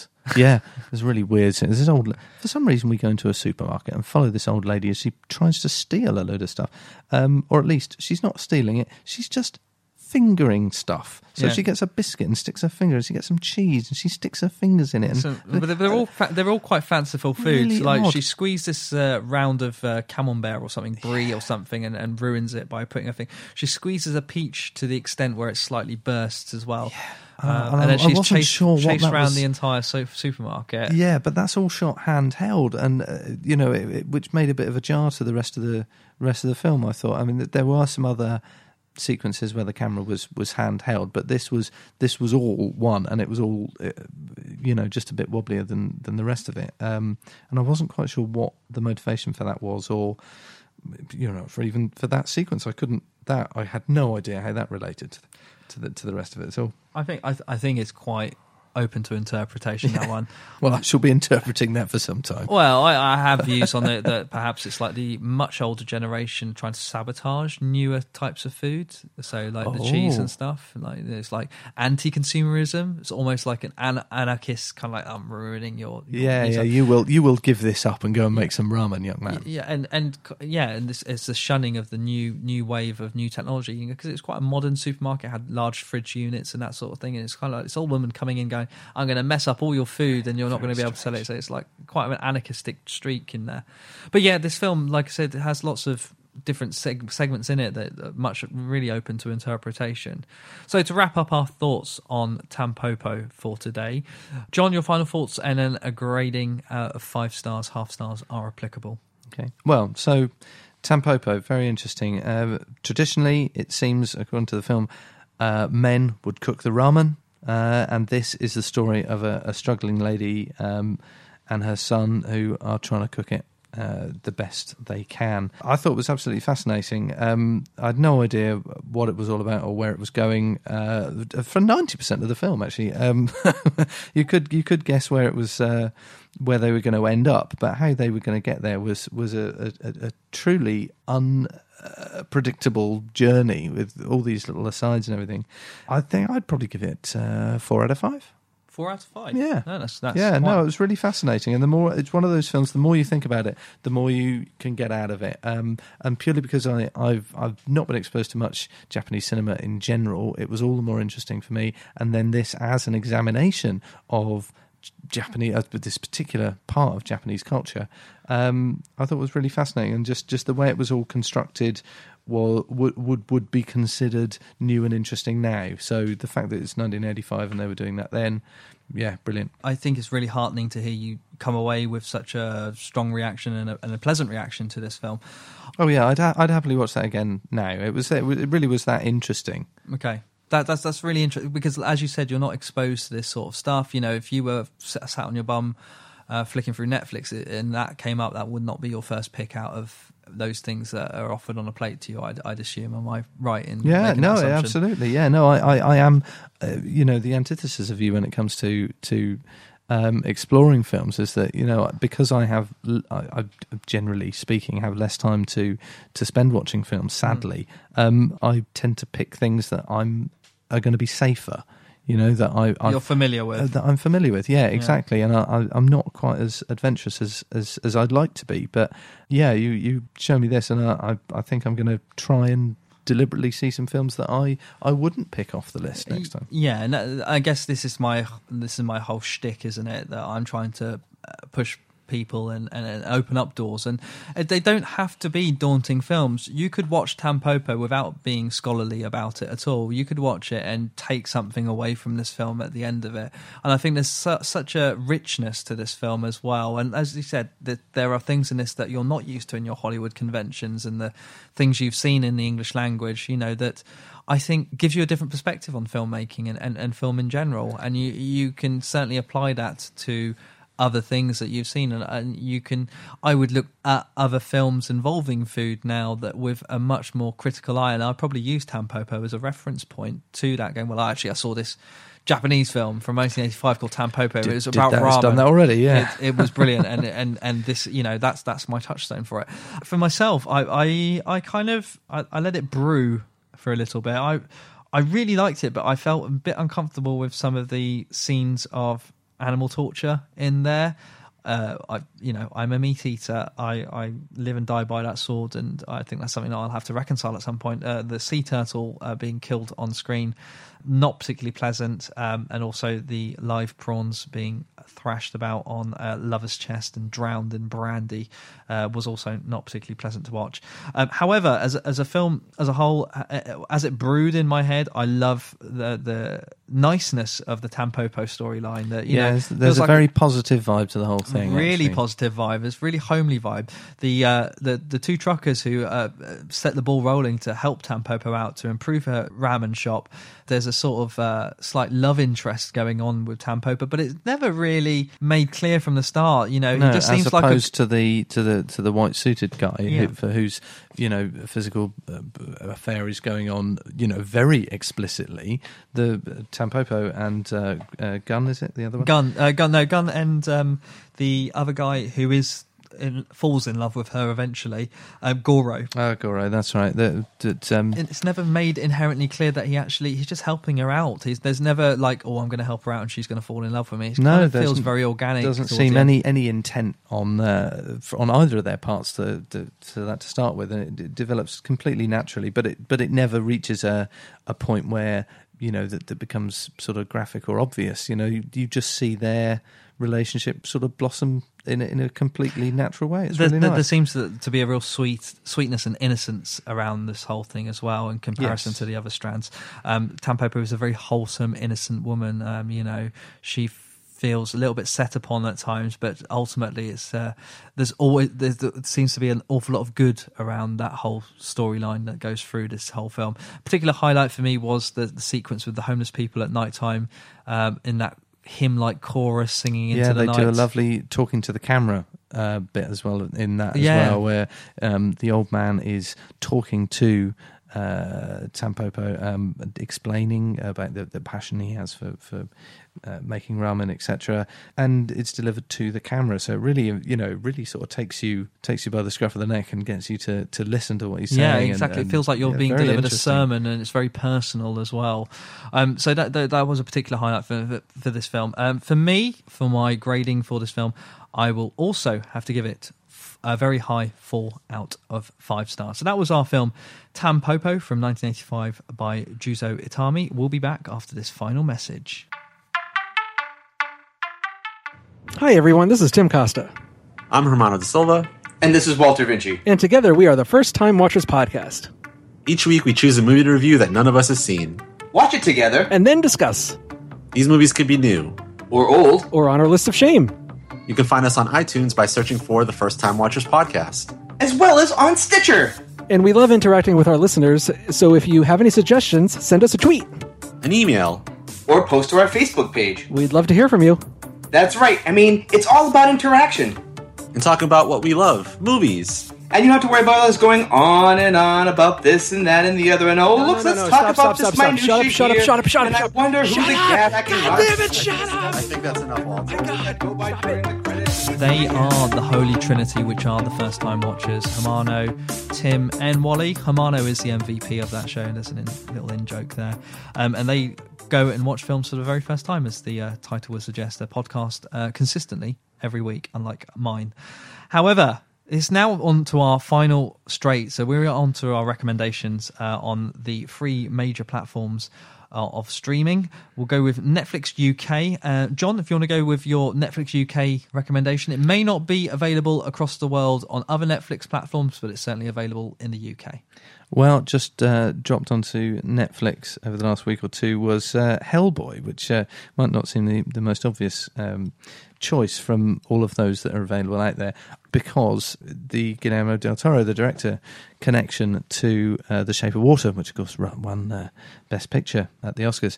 So um, yeah, Hellboy is is on Netflix. Uh, the story of this uh, giant red uh, monster kind of devil character um, He's a played demon, by isn't he? yeah something like that. Played by uh, Ron Perlman and his lovely uh, kindly professor John Hurt who who discovered him when he was a baby. And uh, they they, they kind of go through this tumultuous relationship where uh, Hellboy is uh, part of a sort of supernatural crime fighting unit.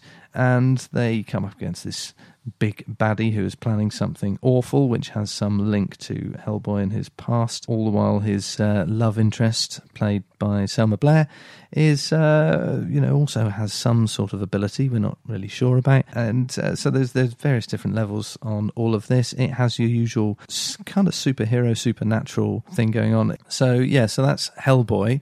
Uh, an interesting uh, romp. Um, for my recommendation, I will have to go with the film that we mentioned earlier. This is pretty much available across the whole of Netflix internationally, and that is Alex Garland's Annihilation, starring Natalie Portman, Tessa Thompson, Jennifer Jason Leigh, and Oscar Isaacs. It is the story of a woman who goes into uh, a area called the Shimmer to discover what happened to her boyfriend slash partner who came back out of the shimmer a year ago and it's not quite the same. She is a microbiologist and this is all about the way that the elements in the earth are made up and how they interact with each other. And to say any more that would uh, be a massive spoiler. It's an intelligent science fiction film touches of uh, war of the worlds uh, under the skin uh, and a little bit of avatar in there as well and favorable bits of avatar in there as well. Beautiful world building big big budget. Shame that it's on such a small platform but well worth your time if you get around to watching it. That is annihilation. For my amazon prime uk subscribers out there my uh, recommendation is actually a bit of a weird one this week. So it's a film called english vinglish and it's an Indian language film starring Sridevi, who unfortunately uh, died uh, not too long ago, a couple of weeks ago.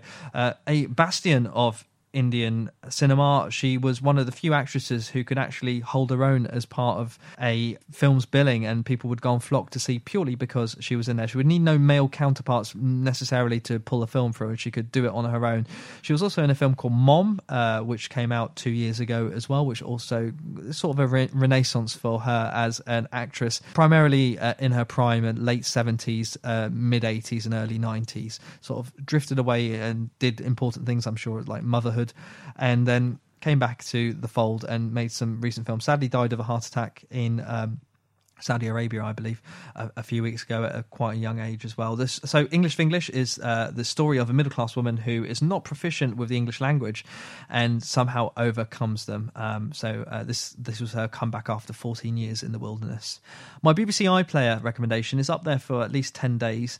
Uh, is Clouds of Sils Maria, directed by Olivier Assayas, uh, starring Juliette Binoche, uh, Chloe Grace Moretz and of course Kristen Stewart, who has become a bit of a muse for Olivier Assayas. Uh, she was they joined up together in Personal Shopper, which was one of my favourite films from a uh, year just gone by. Um, also available on Netflix and well worth a watch. Uh, of Sils Maria follows Kristen Stewart as the personal assistant uh, to Juliette Binoche. And Juliette Binoche plays a movie star, and she's acting in a stage play that's been going on for many years, and is suddenly told that she is no longer needed, and a young upstart in the form of Chloe Grace Moretz will be taking over her part. Kristen Stewart does a fantastic work here, once again breaking out of her Twilight mold that uh, perhaps she would have been beleaguered with if she didn't go for more challenging fair, and it's a similar trajectory that I think we're seeing with Jennifer Lawrence, and certainly something that Robert Pattinson has also done.